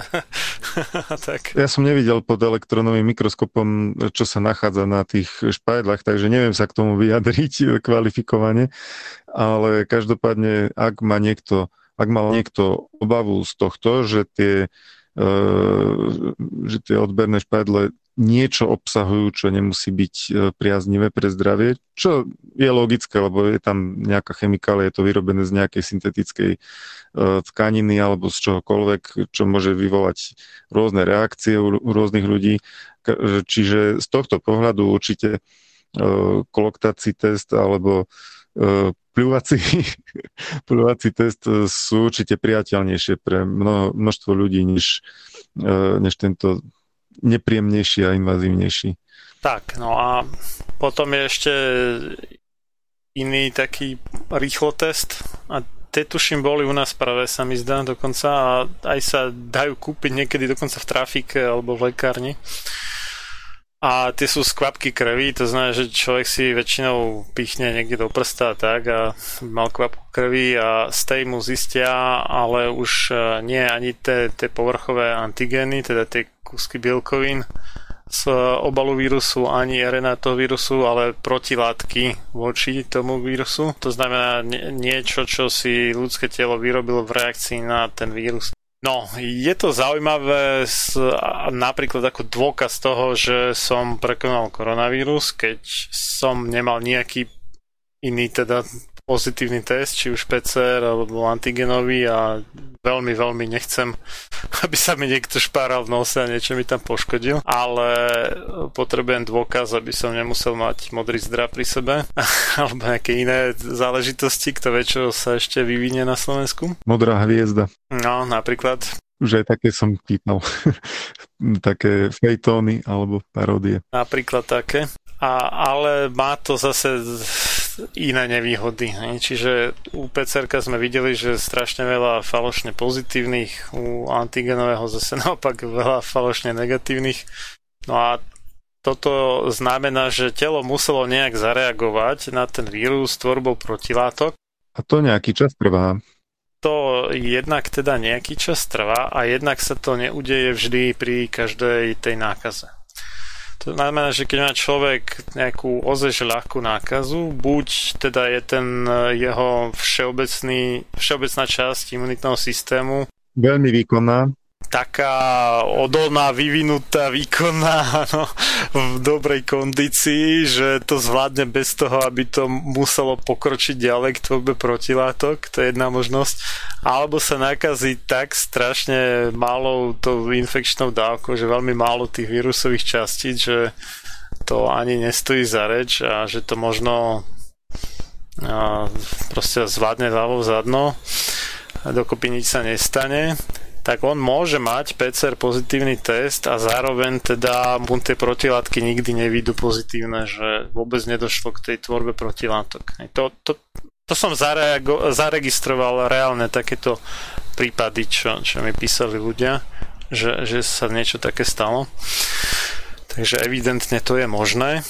Takže nie každý, kto reálne mal koronavírus, tak bude mať merateľné protilátky. No. Ďalšia taká nevýhoda u tých protilátok je, že u viacerých ľudí zmiznú už po nejakých možno troch mesiacoch, u niekoho dlhšie.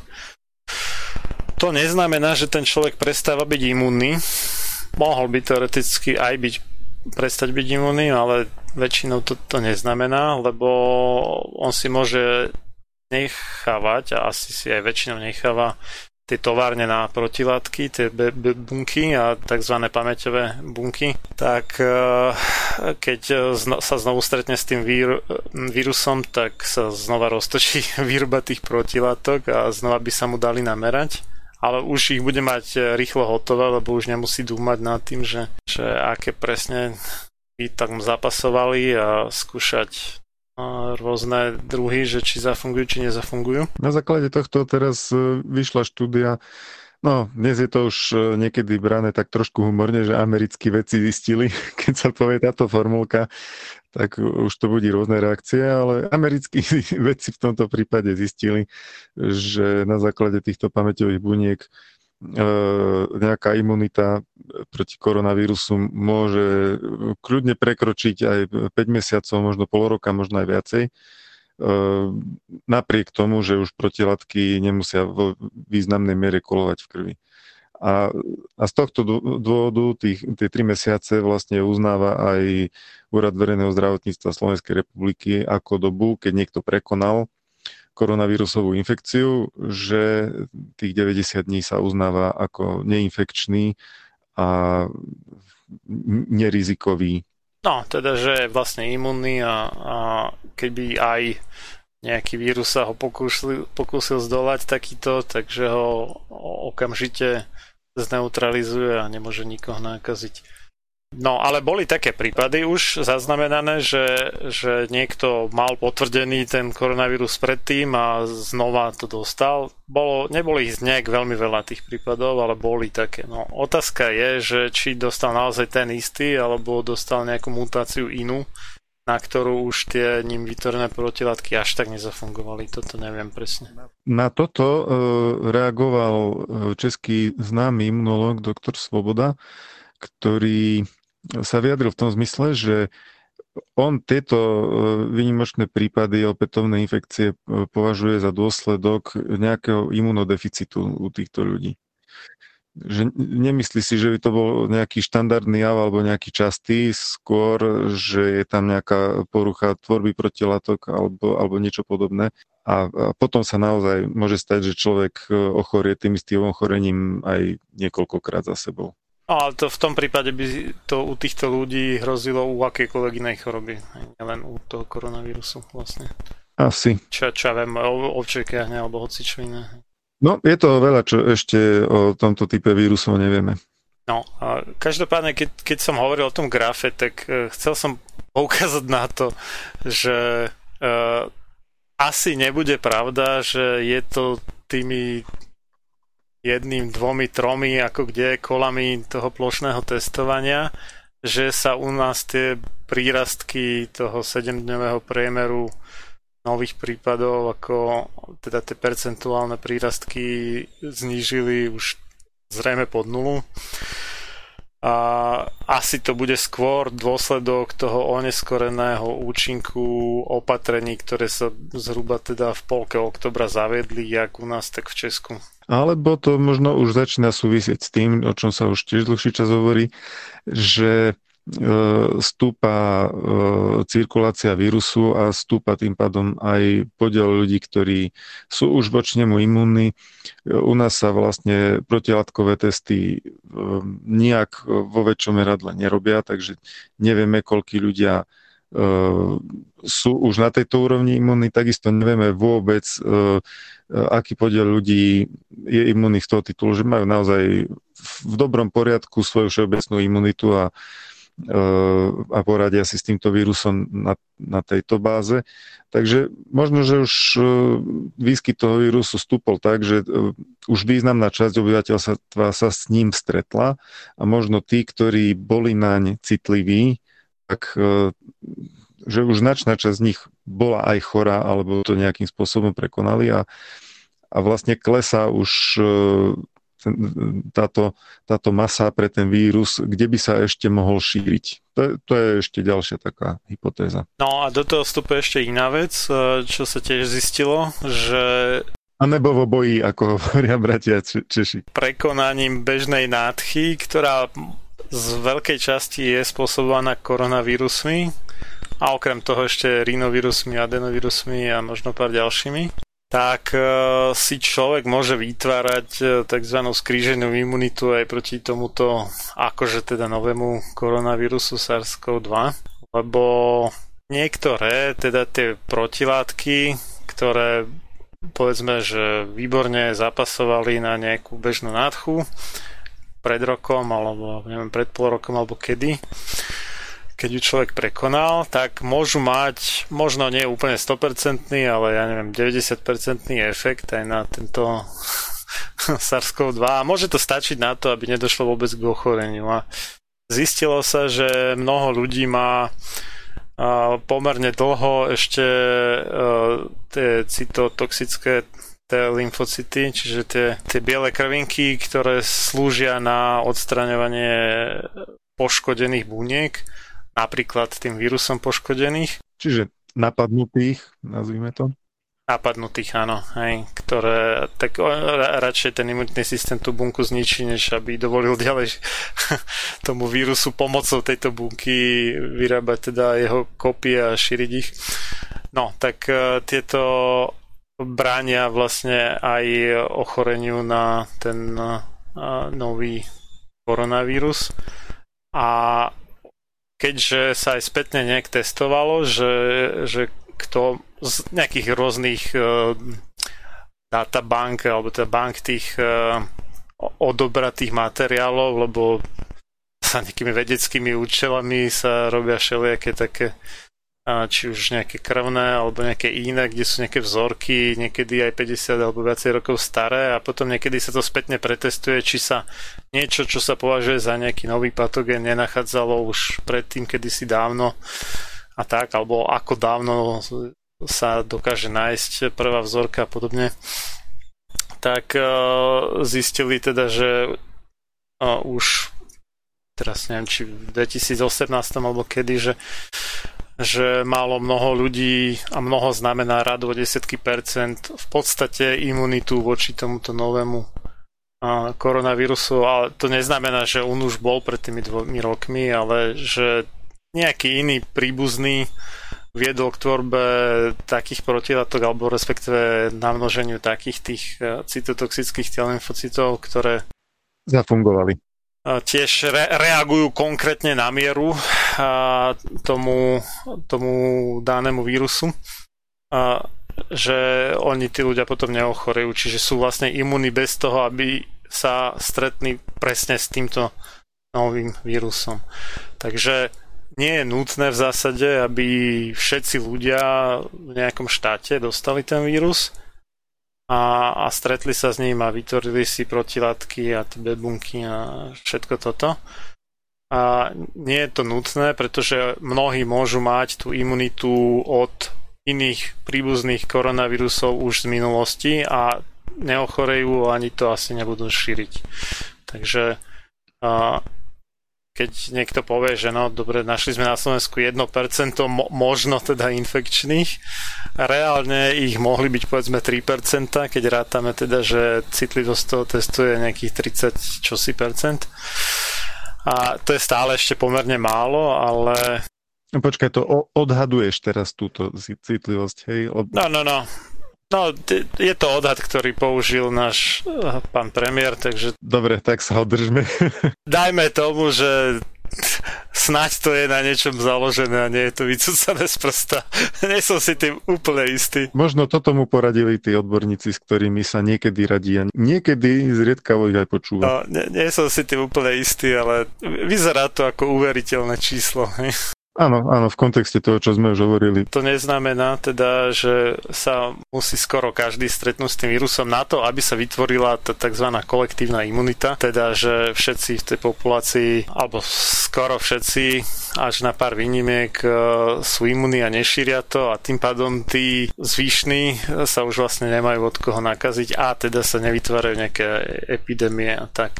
A ešte, ešte k tomu protilátkovému testu, tam sa merajú dva typy protilátok, vlastne tie IgM a IgG. No a IgM sa tvorí vlastne krátko po nákazení a je to skôr známkou buď veľmi nedávnej alebo ešte stále prebiehajúcej infekcie a, alebo teda choroby. A oni potom po, počase vymiznú, respektíve sa vypotrebujú, tak povediac.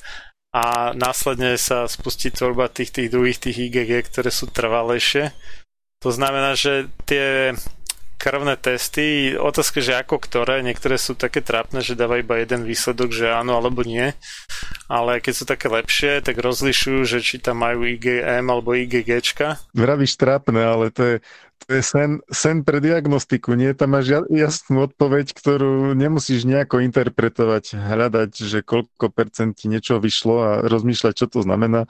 Dostaneš áno alebo nie. Asi jasný.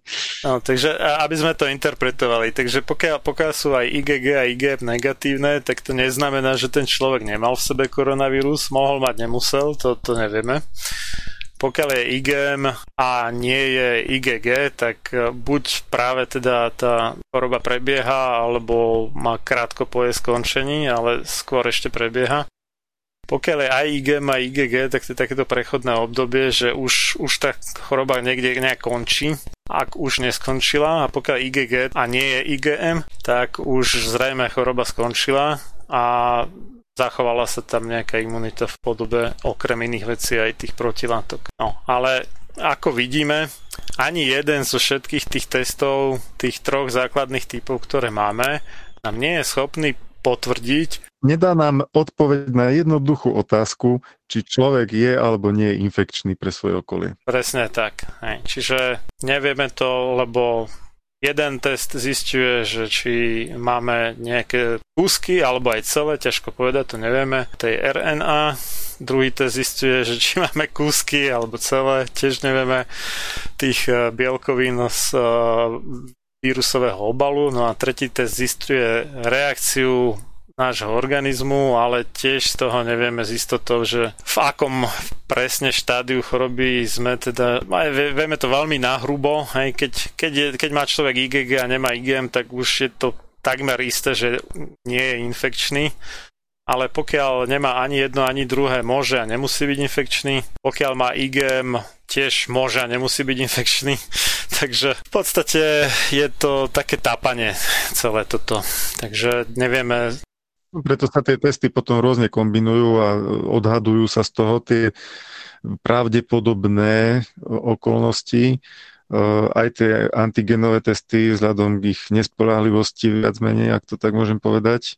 Teda nespolahlivosti v tom použití, na aké sa tu použili na Slovensku, e, tak dajú sa použiť na tú rýchlu diagnostiku, ak niekoho zachytia, tak e, zvyklosť je taká, že ešte absolvuje kontrolný PCR test, ktorý má teda iné parametre, iné citlivosti a ak je aj ten pozitívny, tak sa už predpokladá, že pravdepodobne ten človek je e, infekčný. Je to samozrejme zase e, kvalifikovaný odhad, nie je to 100% dôkaz, ale uh, určite je výpovednejší než len samotný antigenový test. To kvôli tomu, že keď e, by ten PCR bol negatívny, tak je takmer isté, že ten človek je negatívny.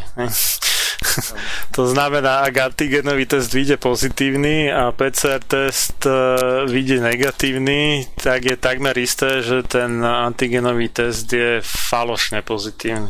Áno, že ide o chybu antigenového, nie o PCR. No a v súvislosti s tým teda by som rád poukázal na prípad, čo sa počas tohto plošného testovania stal uh, úradníkom z mestského úradu, respektíve úradu miestnej časti uh, v Šamorine a v Bratislavskej Karlovej vsi kde vlastne 15 týchto zamestnancov bolo na antigenovom teste pozitívnych a na PCR teste vyšli negatívni. Čo pri takomto pomerne veľkom zhluku a v krátkom čase a na dvoch miestach iba vyzerá ako veľmi zvláštne a pravdepodobne vrhá tieň veľkej pochybnosti na kvalitu tých antigenových testov alebo ich používania, respektíve nesprávneho používania. A tiež je, tiež je možné, teda neviem to vylúčiť, že či tam nedošlo k e, falošne pozitivite na antigenovom teste, nie kvôli tomu, že by ten test ukázal, že je človek pozitívny, ale kvôli tomu, že za pozitívnych bola špeciálna odmena 20 eur za kus, tak e, či si náhodou teda v Šamoríne a v Karlovej vsi niekto nechcel privyrobiť. Aj to neviem to vylúčiť ani potvrdiť, ale je to možné. No, keby nebola tá špeciálna odmena za každého pozitívneho iného, tak by sme nemuseli rozvíjať takéto konšpiračné teórie. no, tak, takže je možné aj to, že veľká väčšina tých v druhom kole testovaných pozitívnych bola falošne pozitívna, keďže už sa to zmestí vlastne do toho rozmedzia špecificity, teda úrovne falošnej pozitivity vlastne môže byť mm, môže byť, že skoro všetci, môže byť, že väčšina, no ťažko povedať. A, a keď to dostal pán premiér túto otázku, tak vyčíslil, neviem, ako sa mu to podarilo, tú pravdepodobnosť na nejaké 1 ku triliónu a povedal, že tomu neverí, že sa to mohlo stať, ale on je to také zvláštne, že stalo sa a neveriť tomu, čo sa reálne stalo. Je také latinské porekadlo, čo sa týka výrokovej logiky, že, že kontrafaktum non datur argumentum, teda proti faktom niet argumentov. Takže mohol zlyhať buď antigenový test, alebo mohla zlyhať osoba, ktorá zapisovala výsledky. No, jedno aj druhé je možné. No alebo všetky tie podmienky okolo. A to, to číslo trilión, to by som bral skôr ako nejaké retorické cvičenie, nie ako štatistické vyjadrenie. Ko- konkrétne u tejto osoby to asi tak bude. No. Keby, keby to hovoril Richard Kolár, povedzme, tak tam by som uvažoval o tom, že to možno má vyčíslené, ale keď to hovoril Igor Matovič, tak to asi bolo iba nejaká veľká bublina. Ťažko povedať. Nič veľkého, nič pekného, nič šľachetného sa nevytvorilo bez obete. Len slaboch sa k obetiam naučiť nemôže, ale duša vznešená horí po nich, lebo práve v obetiach svoju silu, svoje panstvo duch ukazuje. Ľudový Štúr Počúvate Slobodný vysielač.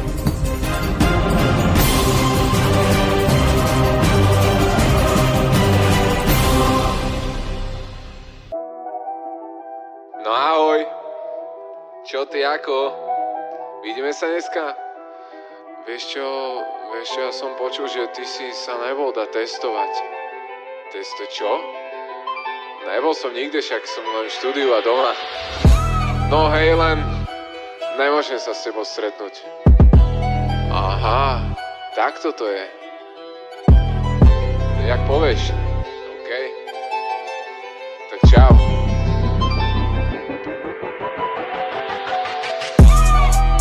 Nemôžeme sa baviť, lebo všetci sa chcú baviť o korone. O chorobe Tvrdím, že sú zdraví, ale oni vidia pravý opak, okon to je. O nich Zrkadlia ich samých, alebo sa iba dali okoňovať Kto to povie? Náhlas Kto ich má zachrániť, ak sa tomu budú brániť, kto im potom môže? Pomôcť. Hovoria nebuď o troch systému, vyhovárajú sa, že ho žijú. Dovtedy budeme v ňom, kým nepovieme, čo chceme na rovinu. Mala len počúvam, nedá sa taká je tu politika, buď za svinu A ja som hrdý Slovan, no nej som hrdý na tú mentalitu hnilu.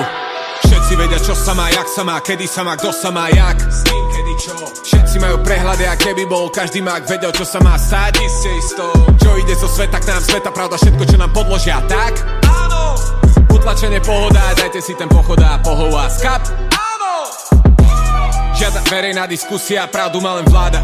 Ľudí nehajú sa hádať, nikto nevie, kde ma hľadať. Tlačovky sú blamáž, ale počúvajú kráľa Z ktorého sa smejú, no zmysel im asi dáva Že si to dceru? No hádaj. Obyčajní ľudia. Obyčajní ľudia. Tí, ktorí na začiatku tvrdili, že máme držať spolu, teraz držia ústa. Sú ticho. Tí, ktorí nemajú čo povedať, sa obratia na ústavu. Tú, o ktorú sa opiera náš núdzový stav. Ten, na ktorý sa tuto pýta nás kto? Prečo o našom živote rozhoduje banda šuflikantov? Nechcem vysvetlenie ani sedliackému rozumu Nedáva logiku, prečo sa potichu dostáva demokracia tam, kde by sa nemala Hádam, toto není totalitný režim, lebo vychádza mi z toho, že delíte ľudí na dva tábory. Jeden sa zdáva, druhému zobrali práva. Ozaj vám to sedí, že si niekto sedí pri moci, pričom si istý není, kde je peta hlava. Čo znamená dobrovoľne za podmienok? Si čierna sa nemôžeš ísť do obchodu. Všetci boli testovaní. Ja som nebol.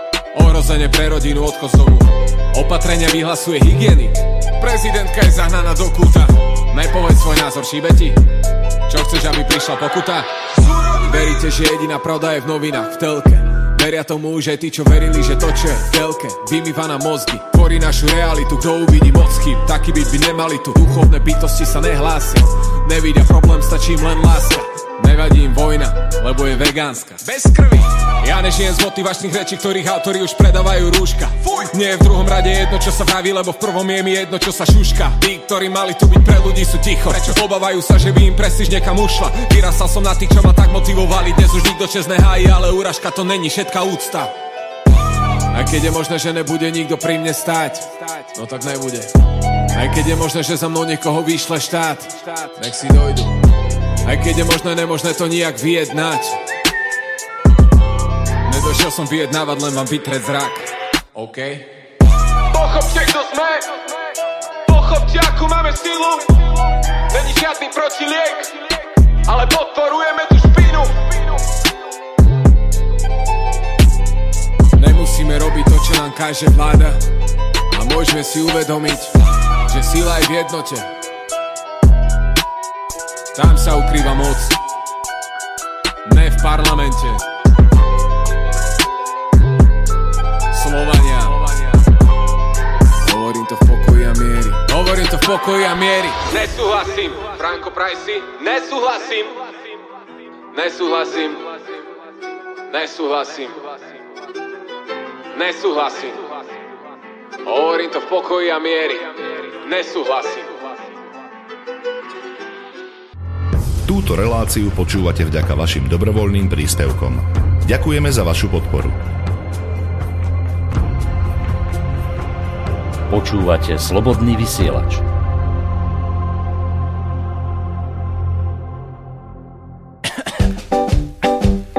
Toto je korona hymna! Kráčam si pekne po ulici, mám úsmev na tvári. Zrazu si niekto kýchne, pri mne sa mi úsmev zastaví. Pozerám okolo každý zrazu rúška na tvárach. Vírus sem prišiel, takže aj Lidl zatvára. Korona, korona, každého z nás straší. Korona, korona, každému z nej Prišla si z ďalekej Číny, nikto tu nevedel, že si to ty. Dnes už ťa každý pozná, si premiér Pellegrini. V obchode nikto nie je, keďže múka je vykúpená ak si niekto kýchne, berieme my nohy na ramená. Korona, korona, každého z nás straší Korona, korona, každému z nej haraší. Kolóna, kolóna, na mydla je všetky muky Korona, korona, čo robíš na zamuky? Korona, korona, už odbíja na gong. Korona, korona, zdieľaj tento song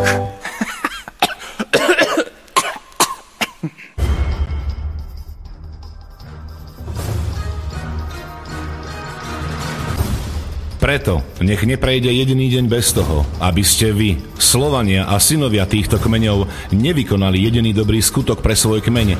Obraňujte jeho právo, vzdelávajte ho a nestaňte sa nikdy služobníkmi jeho cudzích vládcov. Ľudovít Štúr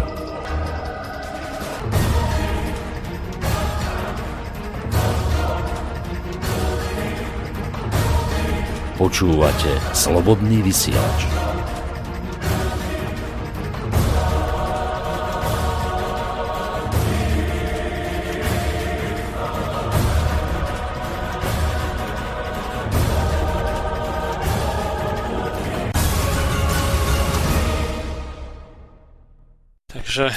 Náš pán premiér vlastne e, spomínal, neviem, či to nebolo nejaká zásadná motivácia pre neho, že, že sa celý svet na nás pozera, ako dopadne u nás to plošné testovanie a, a možno to budú chcieť zopakovať u seba a tak, tak v tomto zmysle trošku došlo, aj keď nie je úplne plošné, ale taký akože pilotný projekt kvázi plošného testovania vo Veľkej Británii v meste Liverpool, kde teda boli dosť veľké rozdiely oproti Slovensku v tom, a ako boli tie testy organizované. Jednak to nebola taká masovka ako u nás. Údajne ľudia sa tam mali prihlásiť elektronicky a že mali prísť na takú a takú hodinu, ale vraj to tak nejak zlyhalo, takže mnohí tam čakali aj hodinu, dve tiež. ale ten úmysel bol taký dobrý, že, že tam e, skúšali e, rozložiť tých ľudí v čase tak, aby sa ich tam moc nestretlo, aj keď im to teda nakoniec nevyšlo. Možno v nejakých ďalších pokusoch to už vylepšia.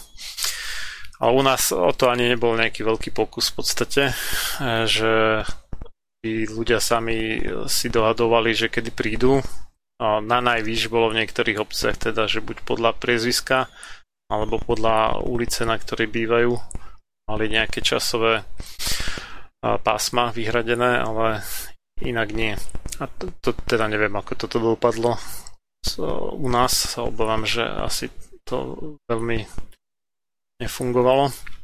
Keďže všade boli v sobotu strašne dlhé rady a v nedelu skoro nikoho.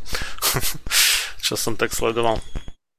No, ale bol tam teda aj ďalší zásadný rozdiel, že v Liverpoole tie testy boli naozaj dobrovoľné, čiže nikomu nehrozilo, že by bol nejak postihnutý, keď na ten test nepôjde. Ani tou ani nie, že karanténa, lebo ona to nie je v skutočnosti karanténa, ale zákazom vychádzania bez potvrdenia o negatívnom teste ani ničím iným. A naopak, tým ľuďom, ktorí sú takí akože nízkopríjmoví, jak oni tu píšu, low income, a zároveň teda boli pozitívne testovaní, to znamená, že museli zostať doma tých 10 dní, tak dali 500 britských líbia, čo je no možno nejakých 600 eur, neviem teraz presne aký je kurz. Možno aj 700. Neviem, ako sa to vyvíja. Môže byť, no. Viac než 500 eur každopádne.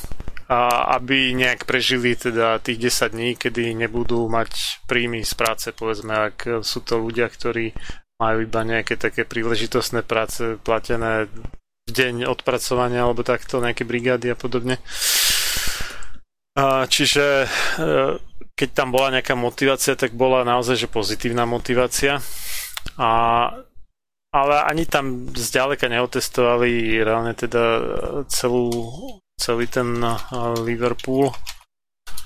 A som tam videl nejaké čísla okolo 90 tisíc až 100 tisíc e, otestovaných a čo tak pozerám, tak Liverpool je väčší než Bratislava, to znamená, že má takmer pol milióna obyvateľov. Takže vidno, že napriek pozitívnej motivácii pre tých nízkoprímových, tak e, sa tam zúčastnilo toho testovania možno nejakých 20% obyvateľstva. No a čo je ale zásadné, tak uh, a oni tam nepoužívali iba ten antigenový test a nespoliehali sa iba na antigenový test, lebo ono by to inak e, bolo aj proti tomu príbalovému letáku,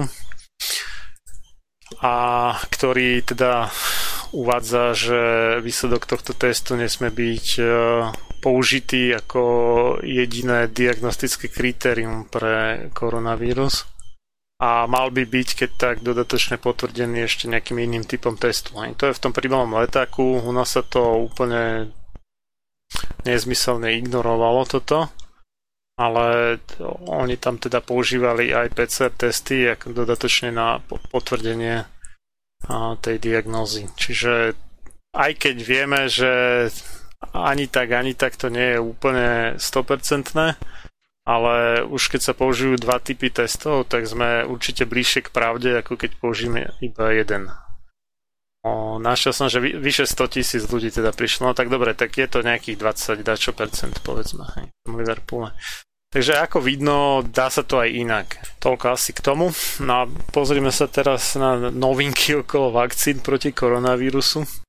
Donald Trump veľmi chcel ešte pred voľbami, aby boli dostupné, lebo si to chcel pripísať ako nejaký taký plus bodík, ale nepodarilo sa mu to nakoniec. Povedzme, povedzme to tak, že nesplnilo sa mu to lebo nie je zainteresovaný nejako na vývoj tých vakcín, čiže nemohlo sa mu to podariť alebo nepo, nepodariť. Politicky je zainteresovaný, ale ako finančne nie, na rozdiel od niektorých iných ľudí. ako, ako napríklad bývalý český minister zdravotníctva, náš veľký kamarát Roman Primula. tak ten tam má aj finančné záujmy na vakcínach a ich testovaní.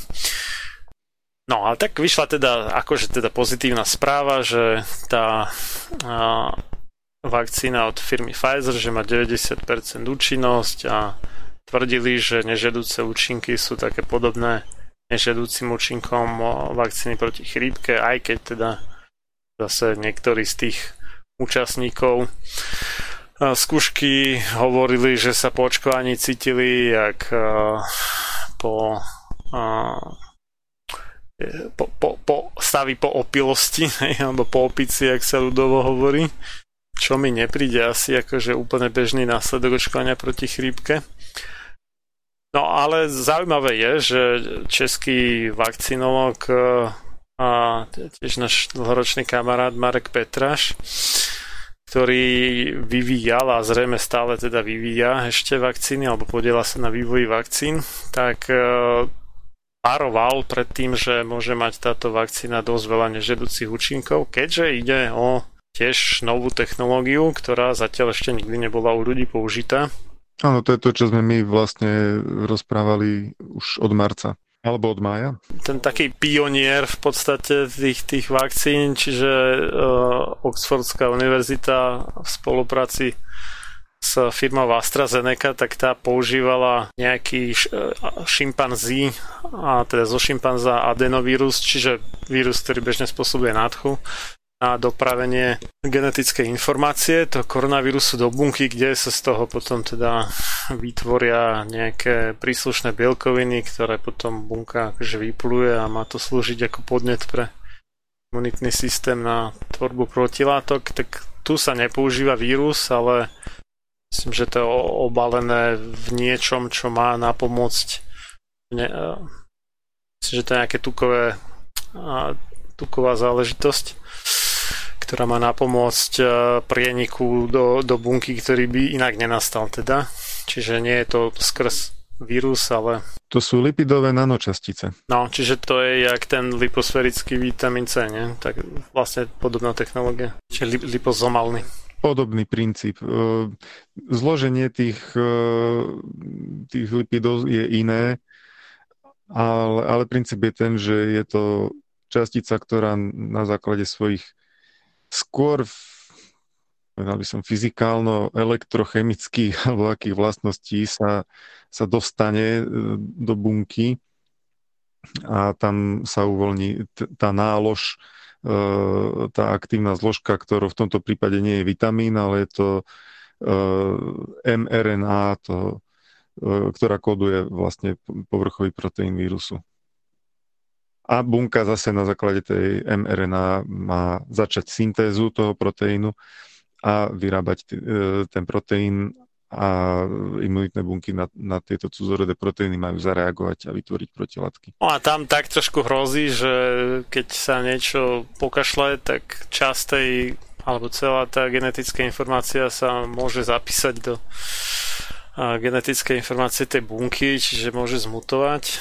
A ja som našiel taký údaj, že vyše 10% ľudského genomu sú nejaké zvýšky vírusových infekcií. Vraj. Zaujímavé, ne? Dosť vysoké čísla mi to príde teda. Vyzerá, že som sa pomýlil. Priamo u tejto Pfizerovskej vakcíny tu nevidím zmienku o tom, akým spôsobom sa má dostávať. Tá, tie lipidové nanočastice, to platilo pre Modernu, to je tá americká vakcína. Sa zdá, že to bude to isté asi. Áno, áno, áno, je to, je to, je to ono. Je to tiež aj lipidové nanočastice, aj, takže potom majú rovnakú technológiu ako Moderna. No. Som tu na rozpakoch z toho, že e, či sa mám e, tešiť alebo nemám tešiť e, z toho, že tieto koronavírusové nové vakcíny sú síce postavené na mierne odlišných technológiách, ale nevedel by som si žiadnu z nich dobrovoľne vybrať, že toto chcem. Lebo pokiaľ ide o tie vírusové vektorové vakcíny, najmä adenovírusové, tak adenovírus je DNA vírus všakže. To znamená, že tam by som sa obával viacej toho, že by mohlo dojsť aj k mutácii genetickej informácie samotnej bunky. V súčasnosti sa to tak predpokladá, že vakcíny, ktoré sú založené na DNA, čiže e, tej dvojitej, šrobovnice deoxyribonukelovej kyseliny, tak e, že tie majú väčší potenciál k tomu, aby došlo k trvalej mutácii e, genetickej informácii bunky, než u RNA vakcín, ktoré síce toto riziko asi tiež majú a ešte sa len ukáže, že aké veľké, to nevieme, ale údajne ďaleko menšie než u DNA vakcín. Takže máme tu adenovírusové vakcíny, to je tá AstraZeneca Oxford a... Aj tá rúská vakcína Sputnik 5? Aj rúská Sputnik 5, ktorú z nejakých dôvodov pospolitá verejnosť považuje za menej rizikovú. Ja nie som až taký optimista v tomto. No to bude asi tým, že, že Vladimír Putin hovoril, že jeho dcera sa dala očkovať a si myslím, že keď už teda sa dala Putinová dcera očkovať to vakcínou, že tak to už musí byť ultra super hifi. Ako určite môžu byť rozdiely v týchto vakcínach na úrovni nejakých kontaminácií, prídavných látok, všetkého možného. Hej. E, takže môže byť jedna z nich e, povedzme to tak, že menej zlá alebo s menším nábehom na nežedúce účinky než iná. Ale tá základná technológia, vírusový vektor, ktorý dostane genetickú informáciu do buniek, uh, už tá je z môjho pohľadu príliš riziková, už len kvôli tomu, že nikdy na ľuďoch táto technológia nebola plošne nasadená, toto je prvýkrát. A rovnak, rovnakú vec môžeme povedať aj o tých mRNA vakcínach, ktoré sa zase do buniek dostávajú vysoko sofistikovanými nanočasticovými technológiami. A v porovnaní s tým čínske vakcíny uh, Sinopharm alebo Sinovac uh, áno, uh, pôsobia takým štandardnejším dojmom, lebo sú to vakcíny založené na dlhé roky odskúšanej technológii inaktivovaného, čiže zneškodneného vírusu. Lenže tam sa zase dostáva k slovu aj neslavne známy vírusový, e, teda hliníkový adjuvans, lebo tým, že ten vírus tej vakcíne je inaktivovaný, ľudovo povedané zabitý, tak jednak, že inaktivovaný bol v čínskej vakcíne formaldehydom, ktorého stopy sa môžu dostať do vakcíny, Stáva sa to u týchto inaktivovaných vakcín. A jednak je tam e, hliníkový adjuvans, bez ktorého by tá vakcína nefungovala. No a hliníkové adjuvansy v posledných rokoch sa dočkali určitého obmedzeného výskumu z hľadiska nežiaducich účinkov a tie, tie výskumy priniesli neveľmi, neveľmi pozbudivé informácie o tom, že jednoducho samotný ten hliníkový adjuvans má potenciál spôsobovať rôzne nežiaduce imunitné reakcie, dokonca autoimunitné. E, takže ani tá čínska vakcína, aj keď Číňania tvrdia, že má veľmi nízky výskyt nežiaducich účinkov, čo ale zase neviem, do akej miery môžeme veriť Číňanom v tomto. No, tak keby si hlásil nežedúce účinky, tak ti znižia sociálny kredit. Hej, a už si už nemôžeš ísť ani metrom. Takže naozaj e, to, toto tiež nie je ako úplne e, neškodná záležitosť. No a potom sú tu také tie štandardno-neštandardné odnože, kde e, sa používajú nejaké rekombinované e, subjednotkové proteíny alebo nejakými, to je no, napríklad túto Novavax alebo iná čínska vakcína od Anhui Zifei Longcom. Takže e, aj táto technológia sa používa. Treba povedať, že vo vývoji je už vyše 320 vakcín voči koronavírusu, ale tak schválených bude nejaká hrstka asi iba. No. Asi 10 z nich už je v tretej fáze klinických skúšok, takže sa dá rozumne predpokladať, že sa skôr či neskôr dostanú na trh. Dokonca aj Slovenská, dokonca aj Česká nejaká, ale vyzerá, že to nedopracujú do nejakého masovejšieho používania alebo vôbec schválenia lebo tá podpora nejak zo strany štátu alebo neviem, nejakých fondov alebo tak je tu mizerná žiadna, takže asi sa nedočkáme. Nie, že by som ja čakal, hej, ale asi, asi to nedojde až tak ďaleko, čo sa týka českých alebo slovenských vakcín proti koronavírusu. Aj keď teda te- technológiu akože rozpracovali, ale a nenašli peniaze na vykonanie nejakých väčších klinických skúšok, ktoré sú potrebné na registráciu a tam to zhasne. A predpokladám, že veľká väčšina tých vývojových tímov tiež zhasne v tomto istom bode. No na, na to vlastne upozornil na, na tento fakt aj uh, spomínaný doktor Petráš, ktorý je náš dlhoročný um, fanúšik alebo zástanca očkovania, ale uh, u týchto koronavírusových vakcín v reakcii na teda túto pozitívnu správu e, od Pfizeru zareagoval práve tak, že, že tie nežiaduce účinky v prvej fáze klinických skúšok boli značné u tejto vakcíny a že e, teda mali by sme si ešte počkať na to, ako sa ako sa tieto bezpečnostné, e, táto bezpečnostná stránka veci vyvinie, lebo zatiaľ to, že je vakcína nejakým spôsobom účinná, to je síce fajn.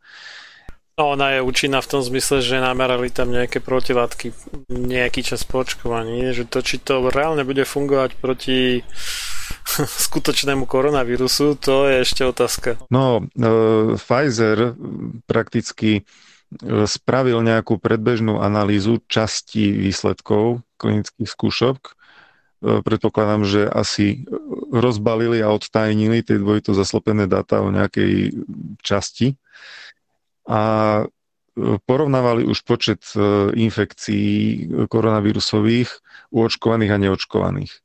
Takže už nešlo len o protilátky, už išlo aj o nejakú chorobnosť. Ale e, naozaj si musíme počkať na oficiálne výsledky, lebo tam sa ešte môže skrývať mnoho prekvapení aj v tých dátach, aj v spôsobe, ako boli vyhodnotené, aký dlhý čas bol sledovaný, meraný. E, takže ja osobne to beriem skôr ako takú pozitívnu marketingovú správu, ktorá má iste nejaké aj vedecké pozadie, sú za tým nejaké dáta, ktoré sú asi reálne, ale konečný výsledok a konečná podrobná správa bude určite o mnoho zaujímavejšia a hodnotnejšia e, než takáto informácia pre verejnosť. No, ono to vyzeralo skôr ako správa na podnetenie cenu rasty akcií Pfizeru. No, ak bol toto cieľ, tak sa podaril. Hej, hej, hej lebo tam bolo iba v samých superlatívoch tej vakcíne jediné také, čo by vyzeralo ako negatívna vec je, že iba 90% účinnosť. Nie 100, 100 ani 105, ale dokonca ani 99, ale iba 90. Ale akože dobre.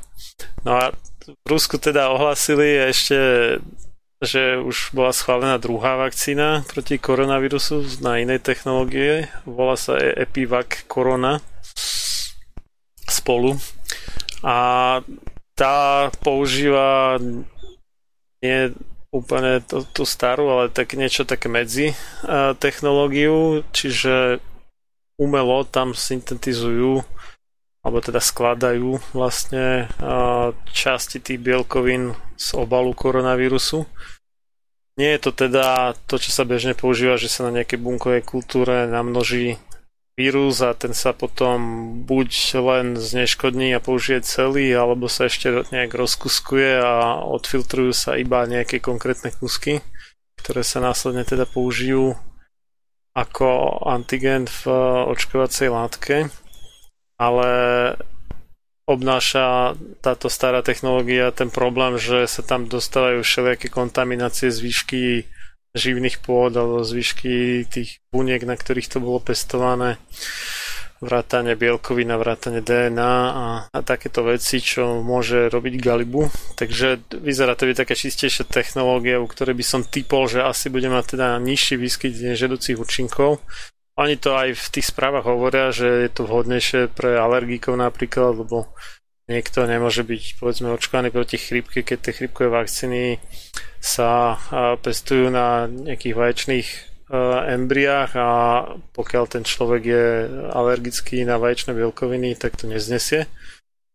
No a keďže tuto nie je nejaká tá bunková kultúra, ale iba proste to syntetickou biochemiou to nejak poskladajú, tak e, odpadajú všetky takéto kontaminácie, ktoré by mohli byť problematické pre alergikov. No, neviem, či úplne všetky, pretože... No, alebo po, povedzme, že väč- väčšina asi, no. Lebo no, ten, takýto výrobný proces e, tiež zahrňa nejaké geneticky modifikované, neviem čo, e, kvasinky, alebo bunkové línie, alebo baktérie. No, oni tam tvrdia, že to skladajú synteticky, že nie, nie že by to bolo geneticky modifikované. Ako, te, ne, neviem, no. Uh-huh. Prizná sa, že neviem úplne, ako, ako sa to presne robí. Tie, tie detaily tej technológie neovládam, ale tvrdia, že sú to proste synteticky poskladané bielkoviny, z čoho vyvodzujem teda, že to nebudú ani bunkové kultúry, ani kvasinky.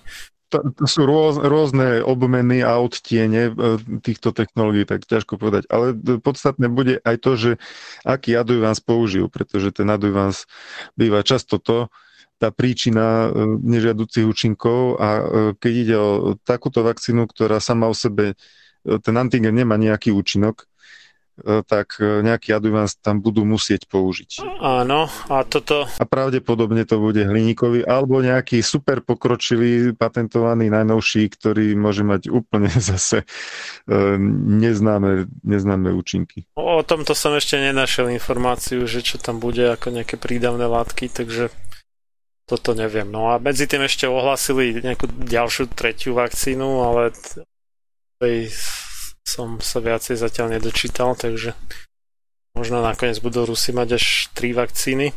Ale čo je zaujímavé, tak u, u tej prvej registrovanej, teda u toho Sputnika 5, tak bol o ňu dosť záujem už, takže vraj už majú objednávky na 1,5 miliardy dávok a nejaká korejská, juhokorejská firma. My máme radi tú Južnú Koreju, obzvlášť túto okolo Žiliny. kde máme tu Kiu takto. Máme t- významnú korejskú No tak s Koreou sme v, v družnej... Vý, výraznú korejskú menšinu v Žilinskom kraji tak uh, korejská firma bude vyrábať uh, nejakých vyše 120 miliónov dávok ročne tohto tejto ruskej vakcíny a dokopy v piatich rôznych krajinách ich majú vyrábať, takže vyzerá, že, že to bude komerčný úspech a z Európskej únie, ale jedine v Maďarsku vraj, že to, to boli ochotní vyskúšať, inak celá Európska únia sa spovieha ani na čínske, ani na ruské, ale na tie európske a americké firmy. No a doktor Petráš napríklad je v tomto neutrálny. On uznáva, že ruská vakcína je rovnako legitimná ako ktorákoľvek iná. Ona je tam vlastne prakticky tá istá technológia ako u tej AstraZeneca, takže tam ani nie je veľmi dôvod uh, rozlišovať medzi tými dvomi.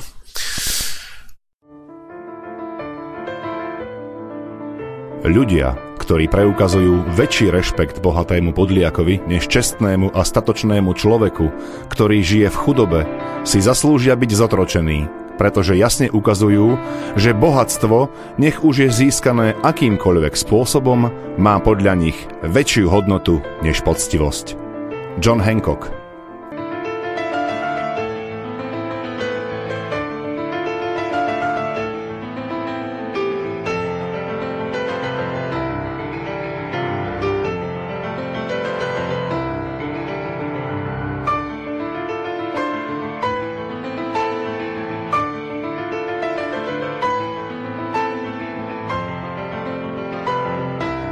Počúvate Slobodný vysielač.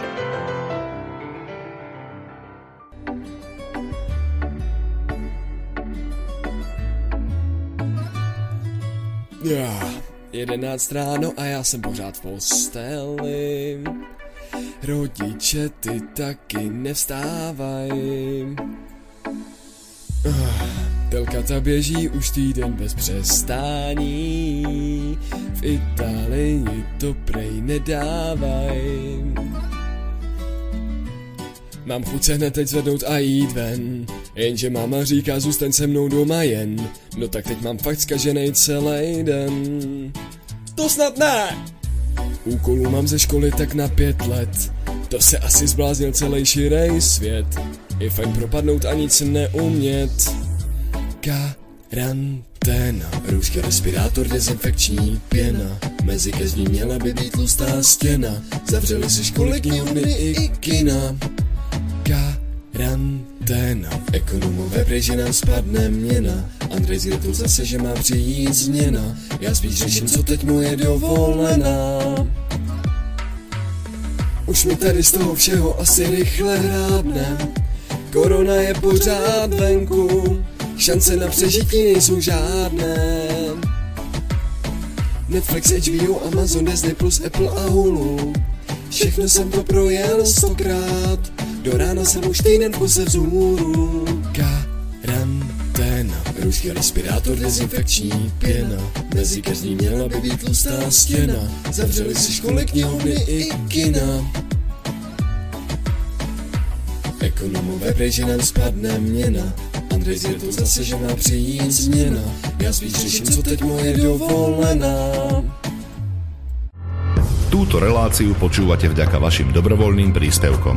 Ďakujeme za vašu podporu. Počúvate Slobodný vysielač.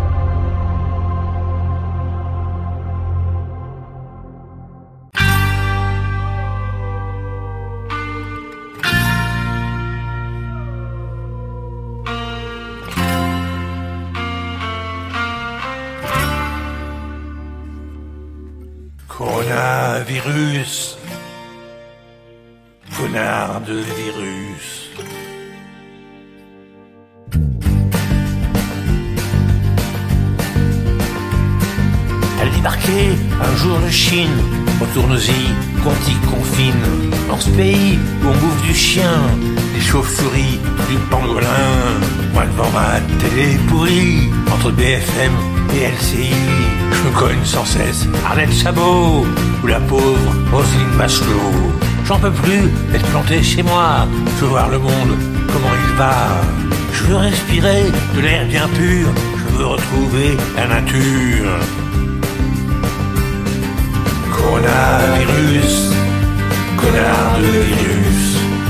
Coronavirus, virus.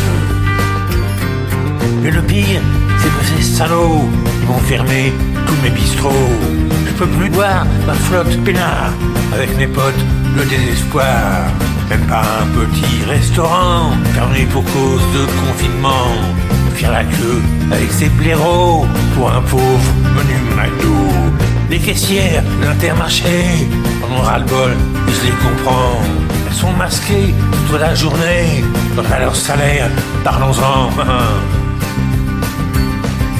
Coronavirus, connard de virus, crevard de virus, coronavirus.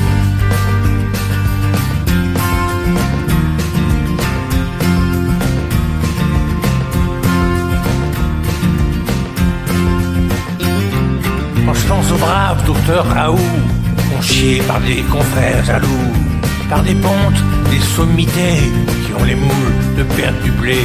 Je me dis que monsieur de Stoblazy dit pas toujours que des conneries. Mais ce monde est plein de voyous qui voient le mal un peu partout. Moi je m'en fous, je suis immunisé, j'ai des anticorps par milliers. J'ai aussi des anticons, faut dire qu'en France ils sont légions. Coronavirus, connard de virus, crevard de virus, coronavirus.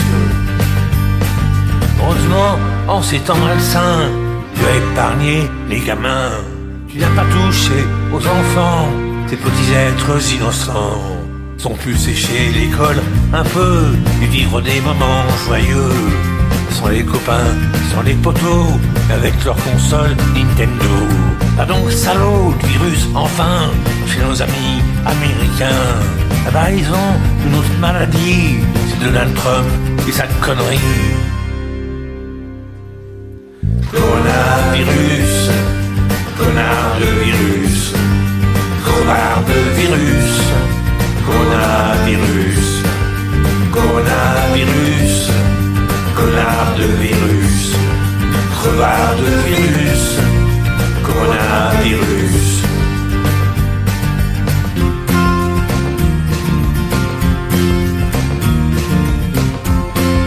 Connard de virus. Ta-ta.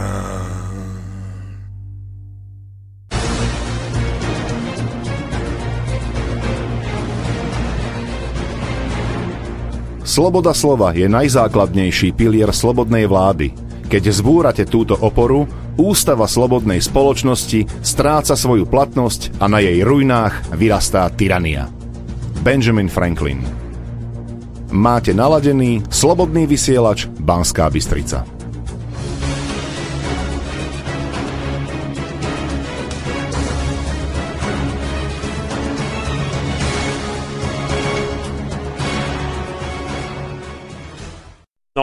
Keď sme už pri tých objednávkach vakcín, tak eh, ministerstvo zdravotníctva sa pochválilo teda po tej pozitívnej správe od Pfizeru, že, že má objednaných 2,44 milióna vakcín od Pfizeru a dokopy teda až, až 17 miliónov vakcín.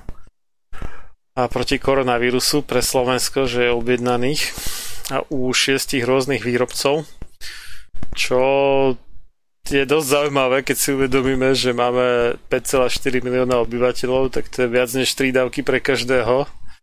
Pokiaľ to naozaj má byť dobrovoľné, ako sa opakovane vyjadrujú naši vládni predstavitelia, tak, tak neviem, akože prečo také veľké číslo, či to má byť opäť nejaký tunel s tými testami, alebo o čo tam komu ide.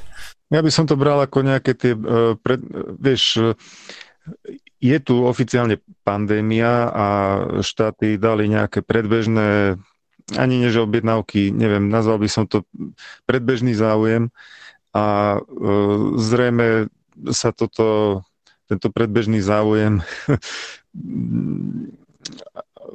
týkal viacerých firiem, ktoré majú vo vývoji nejakú vakcínu pre prípad, že by niektorá prišla skôr a ostatné napríklad zlyhali alebo ne, ne, neboli schopné dodať tú vakcínu včas a tak ďalej. Tak toto beriem ako, ako bežnú, bežnú vec zatiaľ, že sa, ani nechcem povedať nakontrahovali, ale že, že je záujem u viacerých výrobcov o, o vyšší počet vakcín a ak by nejaký vypadol alebo nebol schopný zabezpečiť e, ten, e, tú dodávku, tak e, ešte stále by sme mali objednané u niekoho iného.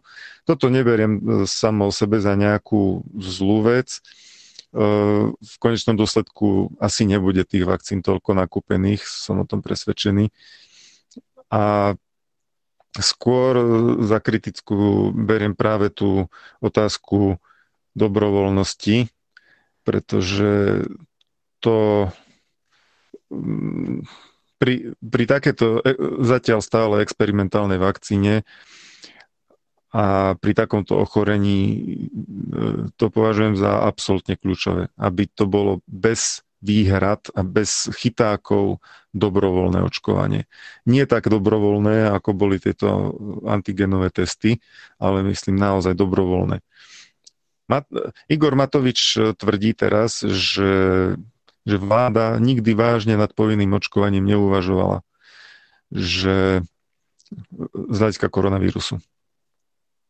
A že treba vysvetľovať prínos očkovania a že citujem, len poctivými argumentmi dosiahneme pochopenie, že rozhodnutie o vakcinácii nie je len rozhodnutí mladého slobodného človeka, ale aj o ochrane zdravia a života jeho mamy, otca, starých rodičov, či známeho z rakovinou, obezitou, cukrovkou, či poruchou imunitného systému. Prečo tento prístup nepoužili pri testovaní? Však to je o tom istom, nie?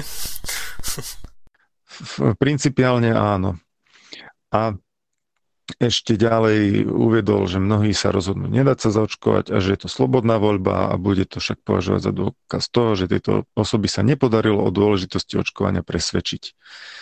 No, ja dúfam, že tento názor Igorovi Matovičovi vydrží čo najdlhšie, pretože mm, boli sme viackrát svedkami, že sa jeho pozícia menila zo dňa na deň, alebo... V priebehu dňa kľudne. Alebo aj v priebehu dňa, takže e, áno, nech je to tak až do konca, e, nech si za týmito slovami stojí, že tá vakcína bude vyslovene dobrovoľná a dodajme, že bez chytákov.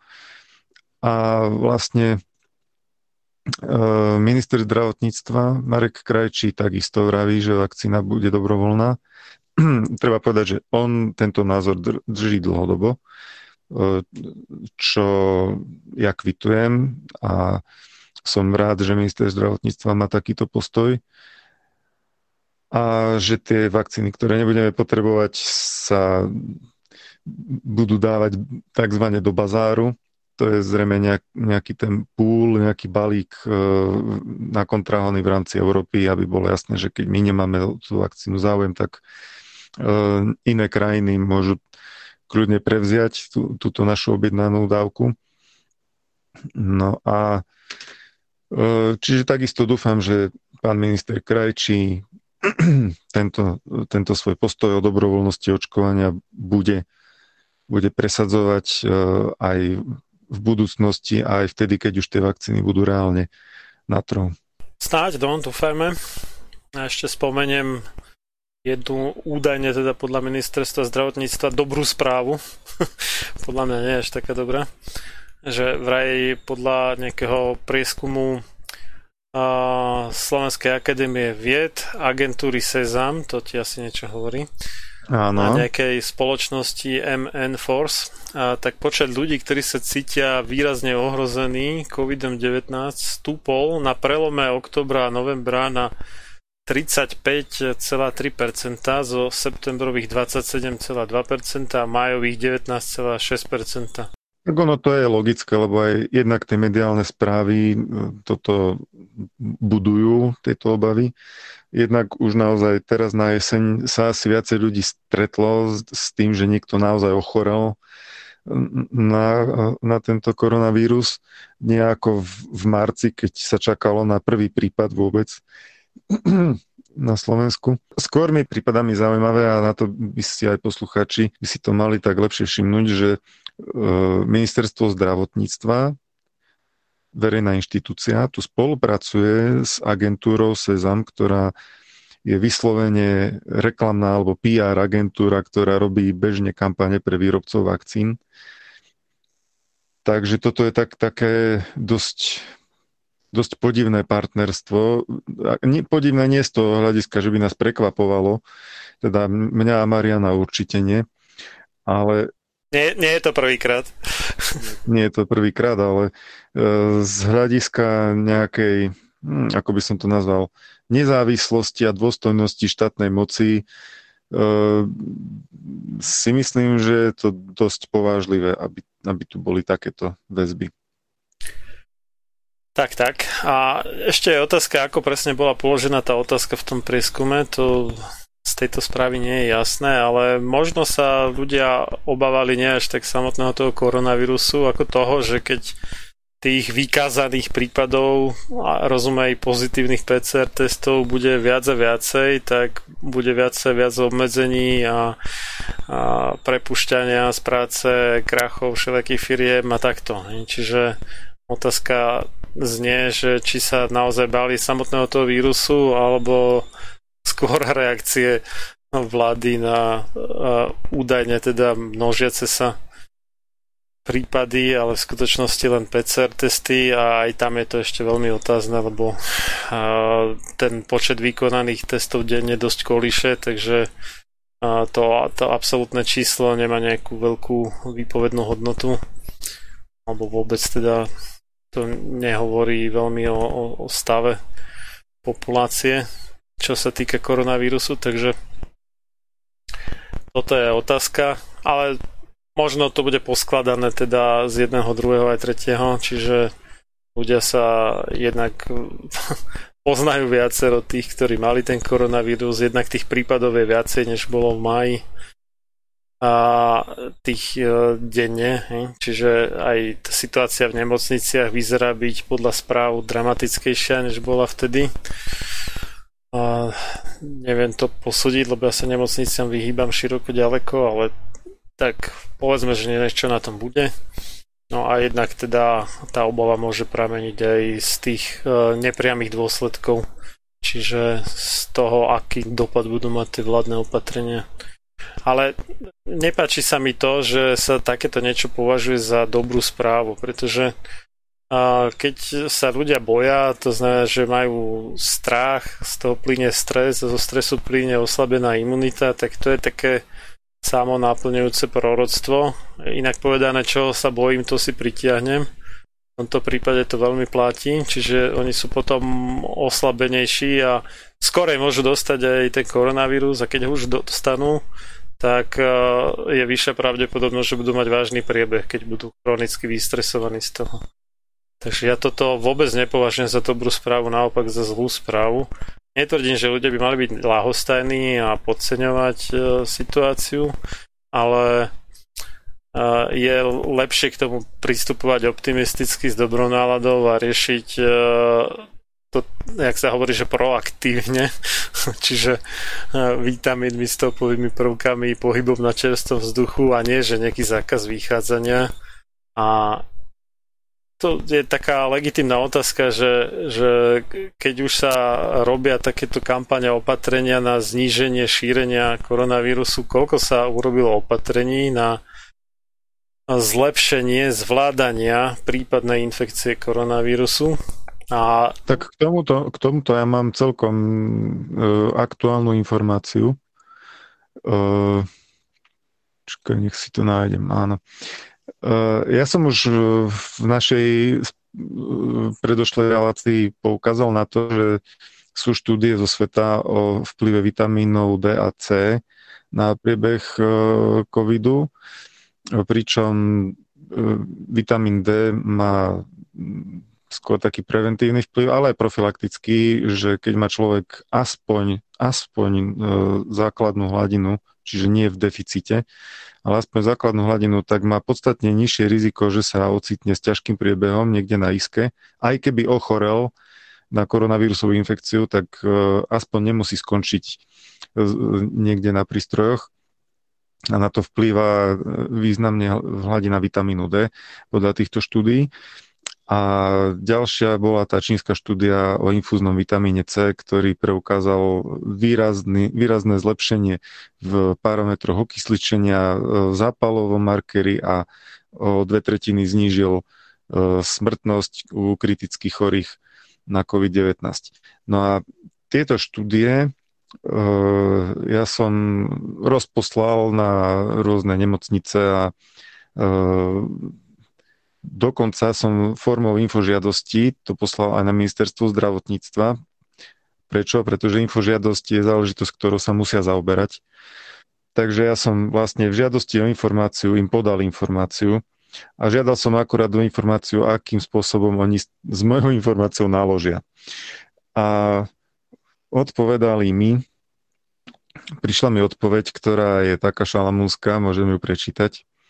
Ale minimálne je pozitívne, že, že potvrdili, že dostali túto moju informáciu, pretože v marci, keď som to posielal na ministerstvo zdravotníctva, tak mi neprišlo vôbec nič.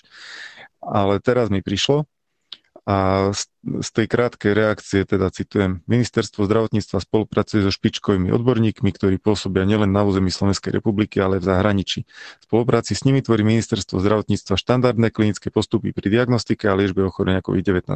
Pri ich tvorbe špecialisti sledujú vývoj diagnostiky a liečby tohto ochorenia vo svete. Metodické usmernenia a štandardné klinické postupy sú dostupné odborníkom pre usmernenie poskytovania zdravotnej starostlivosti pri tomto infekčnom ochorení.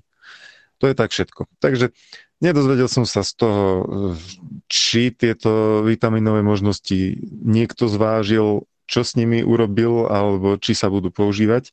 To nie, ale aspoň viem, že si to prečítali. No, ja ti to preložím, hej, do zrozumiteľnej reči, že, že, že kto je to nejaký tuharský, aby nás poučoval o tom, ako máme liečiť koronu. Dá sa to aj takto chápať. Ale ministerstvo zdravotníctva teraz v podstate už nemá výhovorku, že by nevedeli o týchto veciach. A ja teda čakám, či sa na základe dvojito zaslepených klinických štúdií, ktoré som citoval, zmenia klinické postupy v slovenských nemocniciach a začne sa konečne používať vitamín D ako profilaxia a vitamín C ako liečba.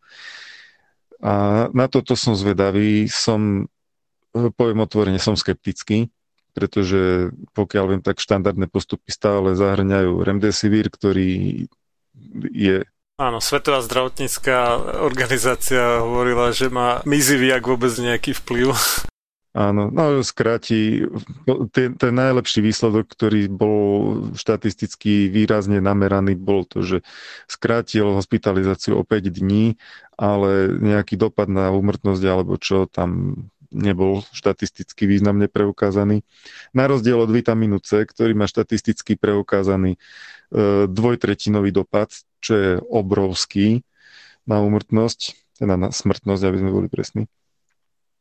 Takže ja teraz vážne čakám, čo sa bude diať a či sa niečo bude diať. Každopádne ministerstvo zdravotníctva vie. Už nemôže povedať, že nevedeli o tom. No niekto na to ministerstve, kto vybral tvoju žiadosť, otázka je, že kto ešte iný okrem neho, to neviem, možno to len... Ale to je už mimo mojich možností ovplyvniť. Áno, jasné, samozrejme, urobil si, čo bolo v tvojich silách a to je, to je skvelé. A vyzerá, že to asi nemá veľkú, do, veľký dopad, lebo okrem jedného... No nebola to žiadna, žiadna nadšená reakcia, že ďakujeme veľmi pekne, alebo konečne účinná liečba, nevedeli sme o tom alebo čo. Sú to skrátka špičkoví odborníci, ktorí to stanovujú a musíme im veriť.